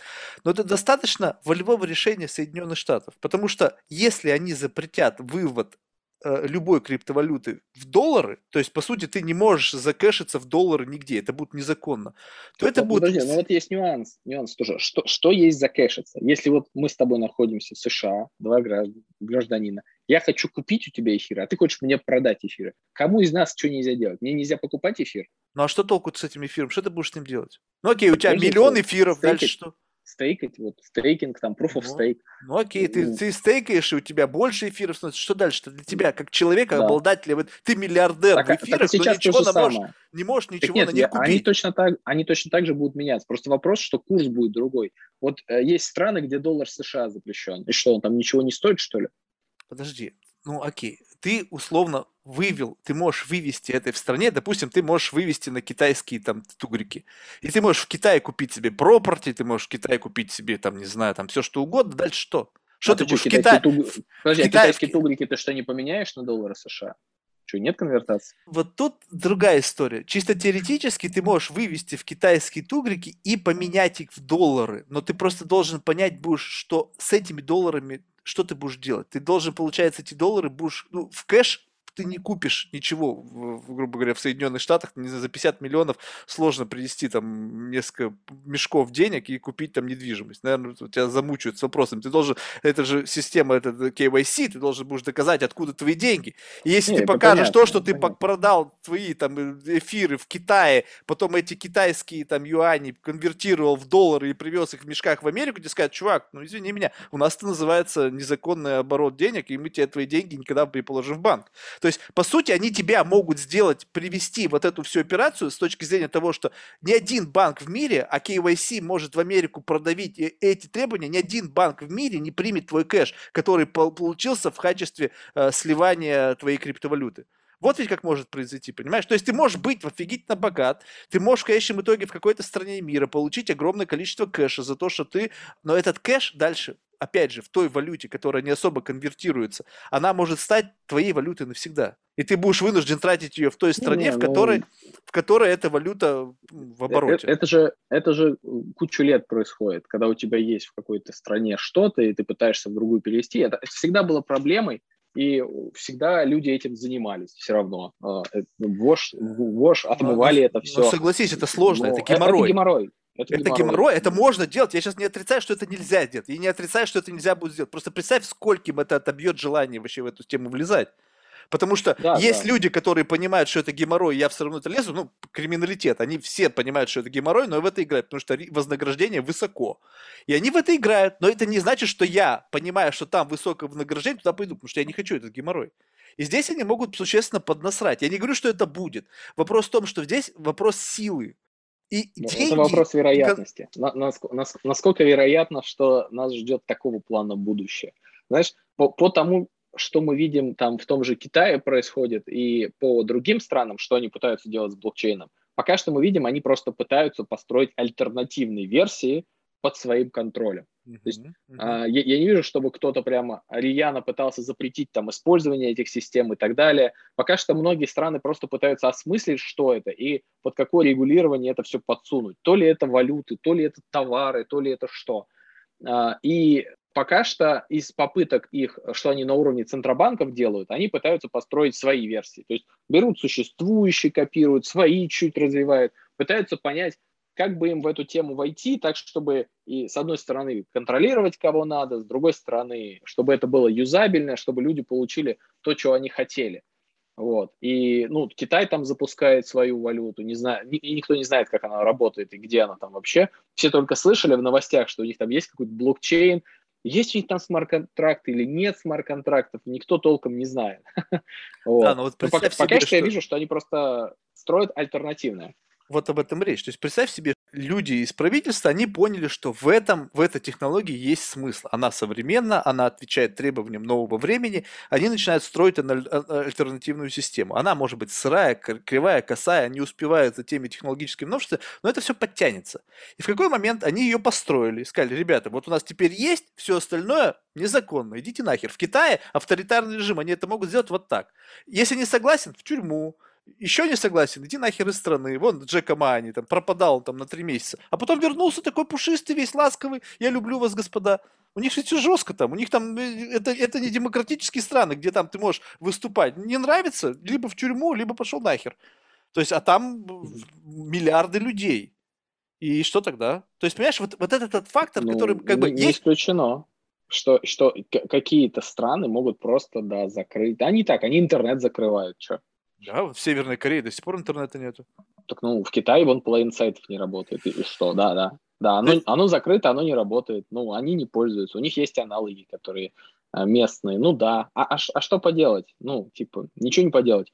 На, ну, э, рассчитывать только на то, что э, вероятность того, что это будет введено повсеместно и в тех странах, которые нас, например, больше волнуют, в которых мы живем, ну, не знаю, там, а, европейская часть, вот я, например, живу в европейской, меня волнует, чтобы здесь это нормально понималось. Если в Азии это все забанят, азиатам будет максимально неудобно, и им это все будет не нравиться, они будут там с этим разбираться. Если это забанят в европейской части э, планеты, то я буду недоволен, и я буду пытаться с этим бороться и разбираться. Ну, то есть это, это проблемы такие, а, немножко локальные. То, что это забанит по всей планете, ну, я не очень верю. Они там процент на нефть не могут договориться. Какой забанить биткоин? Да, ну, ну, не, будем жить как бы с максимальным настроем на позитив, да, то, что все-таки какая-то вот хорошо. Ты знаешь, вот у меня вот к тебе вот, ну, как бы уже так, знаешь, в завершении, такой вот вчера столкнулся с проблемой. Вот разговаривал вчера с замечательным профессором э, Леонидом Пешкиным из Гарвардского института. Он занимается проблемой старения. И, ну, сейчас безотносительно к самой теме, а вопрос вот такого плана. Проблема старения – это проблема, которая коснется нас всех. Вот безусловно, это касается тебя, меня, там, Уоррена Баффета, Билла Гейтса, неважно все. Но проблема в том, что чтобы решить эту проблему, нужно невероятное количество ресурсов.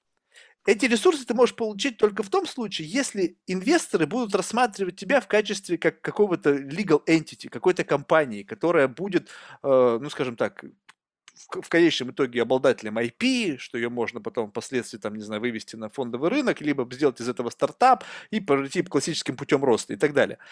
И вопрос в том, что казалось бы, технология блокчейн могла бы стать вот этим ресурсом для создания вот такой мирового краудфандинга на решение этой проблемы. Технология смарт... В 2017 году было. Краудфандинг. ICO, ICO, сплошные ICO, это то, что было в 2017-2018 году.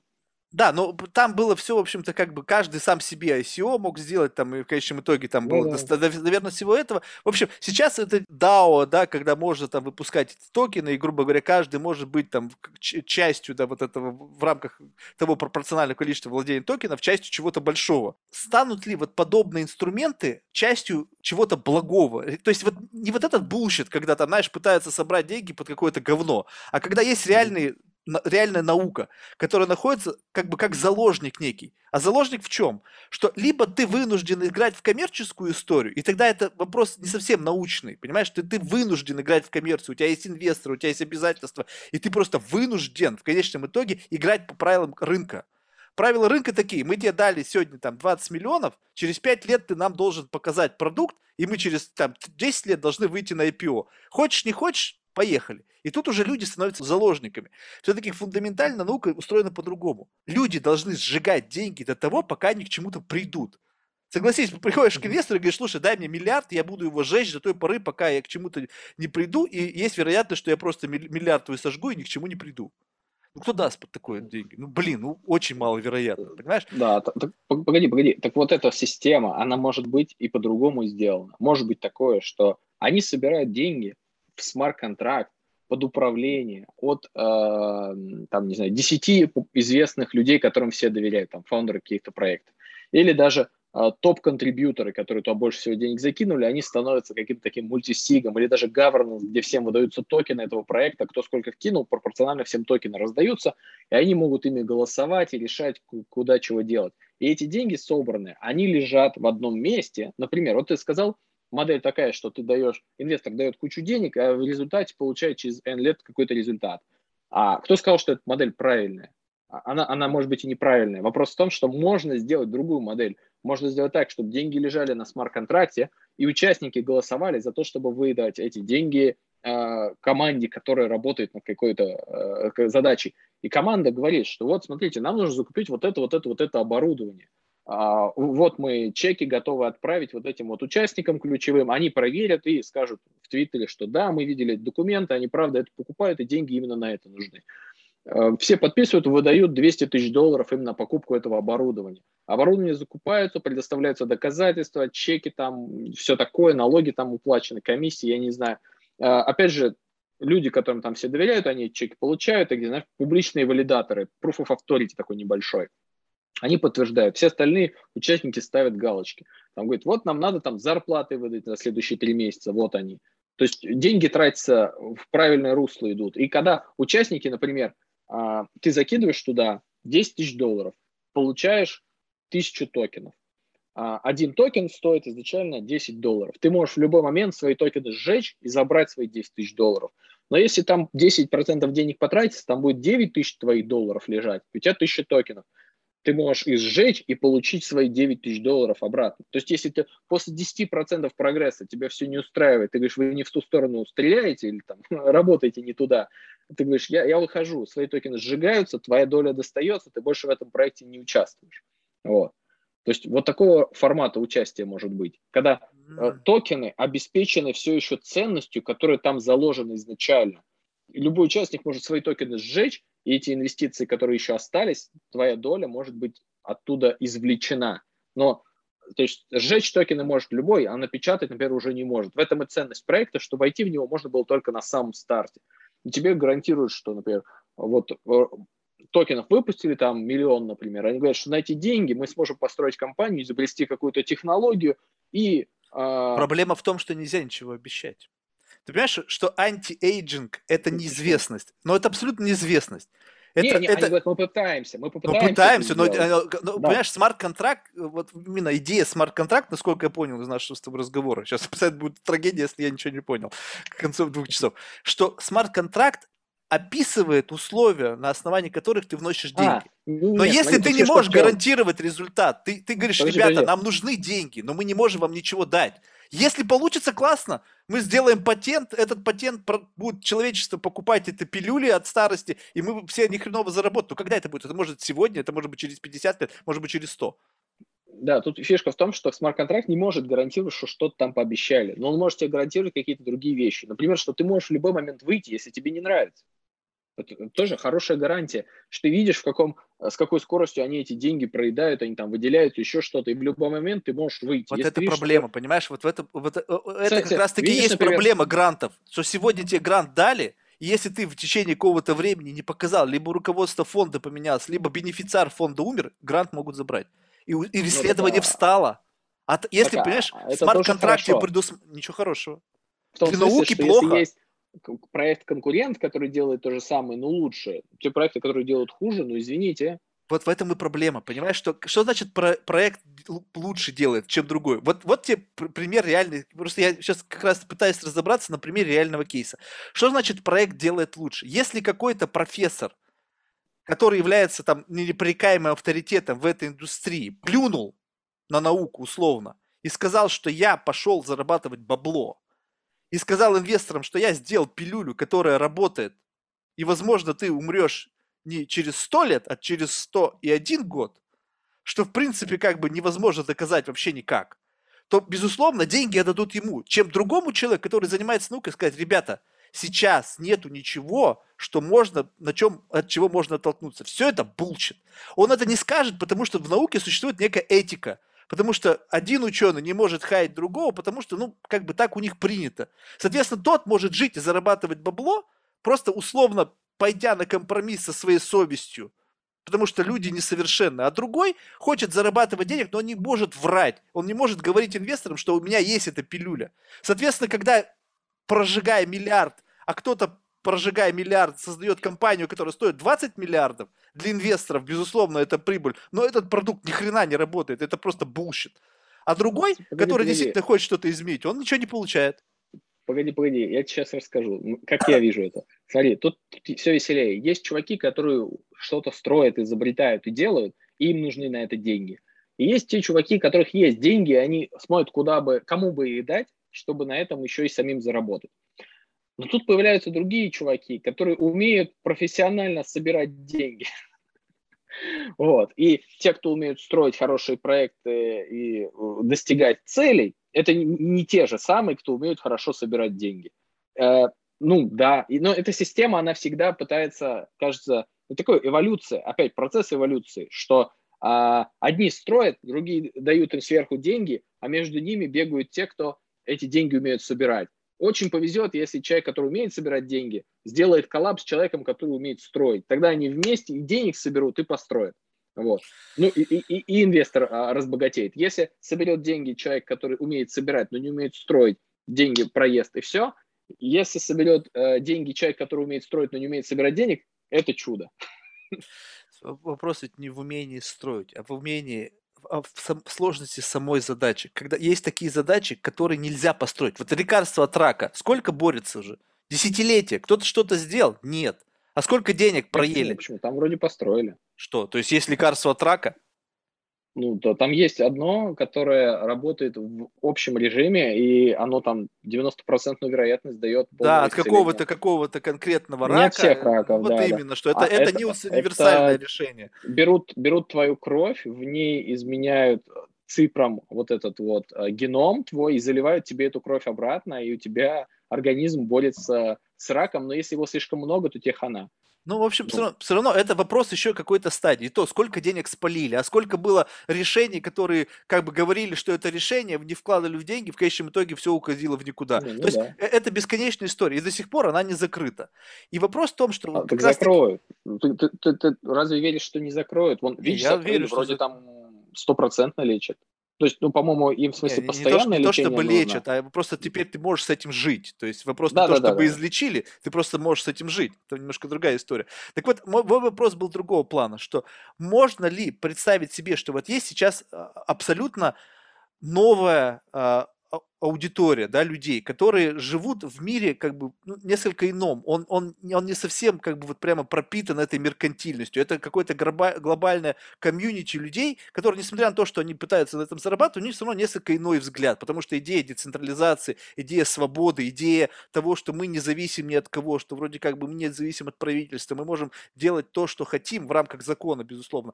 Вот это вот некое новое комьюнити, которое могло бы а, жертвовать не, не, не просто как бы менять свои деньги на какие-то условные токены, как инвестиции, потому что как только появляются инвестиции, возникает ответственность. То есть грант это все-таки как бы я тебе верю, я думаю, что ты классный чувак, вот тебе деньги, и если ты сделаешь что-то новое, какую-то новую платформу, изобретешь новую криптовалюту, которую все будут, я буду рад. И если я еще от этого в конечном итоге смогу как-то капитализироваться, это будет как некий бонус за то, что я в тебя поверил. Но это не значит, что я завтра посмотрел на тебя, ой, нет, я в тебя разочаровался, отдай мои деньги обратно.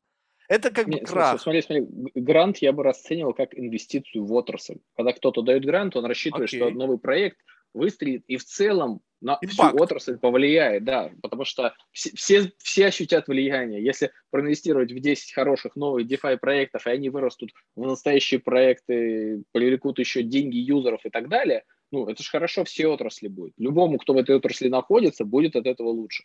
Поэтому большинство проектов, ну, очень многие проекты, они устраивают различные гранты и так далее. Что, ну, вот так вот завершение, это как бы месседж ко всему сообществу. Знаешь, вот, ребята, вот кто-то бы, вот из вас энтузиасты вот мира криптовалют, сделал бы какую-то условно foundation криптовалютный. Сейчас в мире всего порядка 20 серьезных команд по всему миру, которые занимаются проблемами антиэйджинга. То есть не, не коммерческие, это люди в науке. То есть это не, у них нету коммерческих проектов, это чистая экспериментальная работа.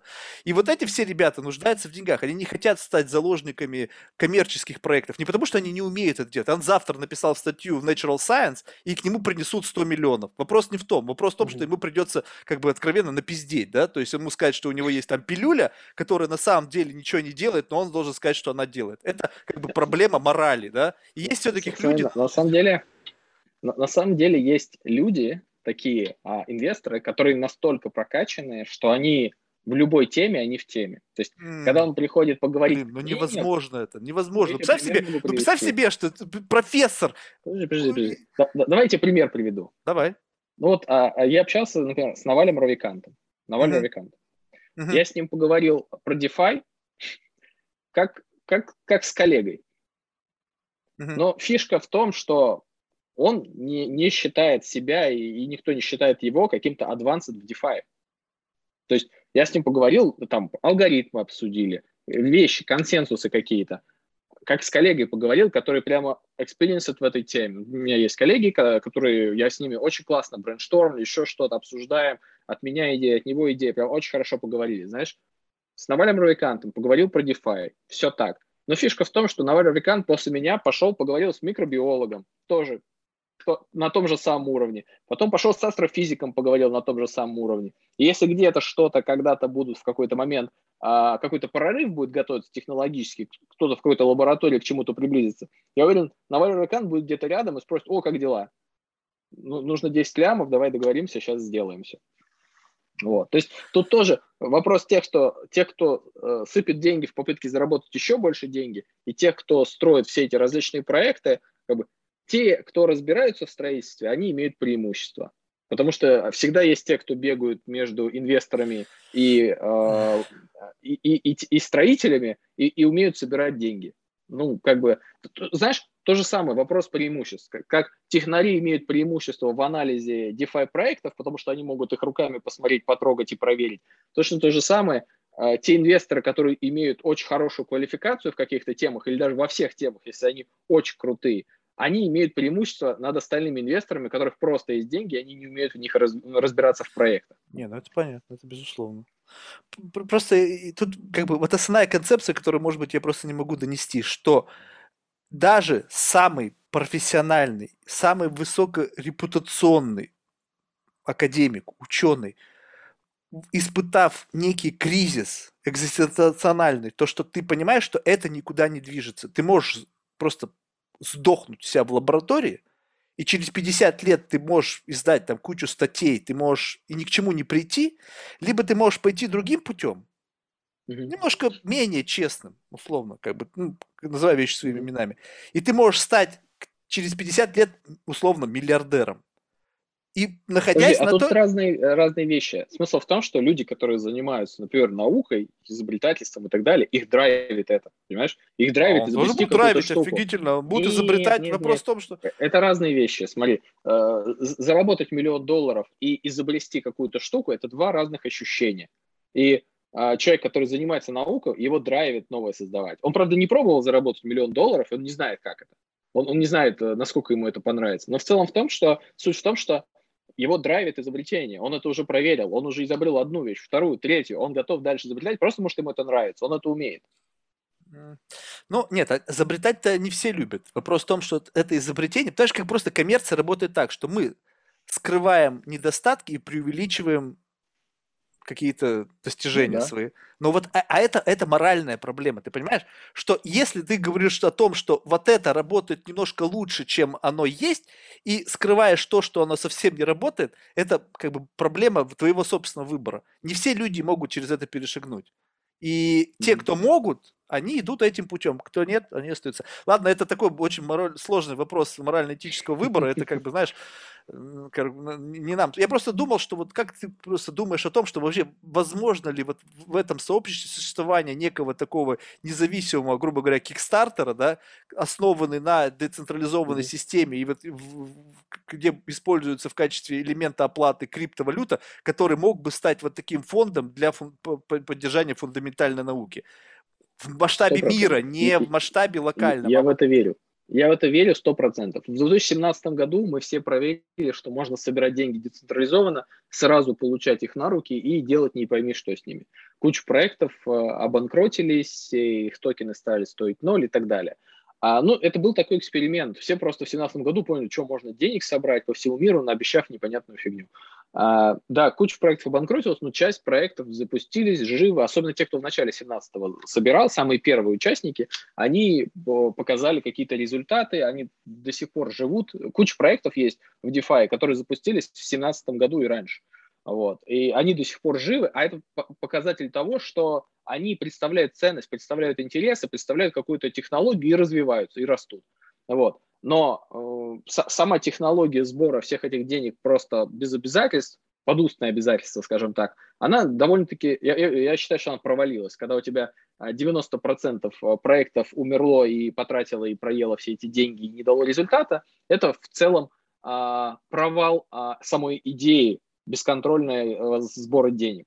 Но когда а, речь идет про какой-то контроль, например, там, про выдачу этих денег по чуть-чуть голосованием, э, про возможность отмены участия, когда ты сжигаешь свою долю и забираешь эти деньги и так далее, это все может быть и будет, это все может быть и будет построено. То есть я верю в то, что это как раз а, инструмент, который я, при правильном использовании, все эти блокчейны и смарт-контракты, можно получить довольно-таки а, гибкое поведение. Безопасные фонды, которые занимаются в целом благотворительством. Я слышал, даже Виталик э, Бутерин, он инвестировал в какую-то лабораторию, которая занимается вопросами продления жизни и так далее, что-то такое. Вот. А, я, я, я не знаю, инвестировал он, получая в ней какую-то долю, или он просто им пожертвовал это в качестве гранта. Я не в курсе, но кажется, что даже если ты даешь грант, вот там миллионер-филантроп э, дает грант на такую вещь, он понимает, что изобретение способа увеличения длительности жизни, оно и на него заэффектится тоже. Неважно, будет он от этого зарабатывать или нет, он уже выиграет от того, что сможет свою жизнь продлить. То есть Виталик в возрасте там, 20 лет, извини меня, инвестировал в лабораторию по продлению жизни, он понимает, что на то, чтобы эту идею довести до какой-то реальной реализации, нужно 10, 20, 30 лет. Не, не Ладно. факт, не факт. И- Даже и он- может и 50 не хватить, поэтому он инвестирует Может быть. сейчас. Поэтому он, поэтому он это и сделал в 20 лет. Потому что а, тоже надо понимать, если он там в возрасте 60 лет а, получит технологию продления жизни, в возрасте 60 лет, кажется, жить не так приятно, как в возрасте 20-30 лет. Ну, все-таки биологический возраст. Вот далее. видишь, а почему как бы я изначально начал об этом говорить, потому что вот это комьюнити криптовалютное, оно относительно молодое. Тем, кому сейчас 80, они по- почему в это возможно, возможно деньги несут, потому что они понимают, что все, даже если ты принесешь, это максимум, кто твои дети только может этим воспользоваться. А иногда бывает, знаешь, что вроде как бы хочется свое имя увековечить вот здесь и сейчас, там, не знаю, вон на Марс отправить кого-нибудь, чтобы там первый флажок поставить. Слушай, Антон, ну, Спасибо большое, было просто безумно интересно. Я как бы дико извиняюсь, если задавал какие-то совершенно безумные глупые вопросы, но вот как бы, возможно, как бы, знаешь, это моя как бы доля, задавать глупые вопросы, чтобы другим было не стыдно, потому что я убежден, что такие глупые вопросы рождаются и в головах других людей, так мне просто, мне, мне менее стыдно их задавать, потому что я из этого все равно какой-то пытаюсь э, знания извлечь, которые потом впоследствии помогут мне не задавать эти глупые вопросы. Не, мне, мне понравилось, что было не только про DeFi, а то обычно только про DeFi я уже даже подустал. Там тем не так много, как бы в этом DeFi.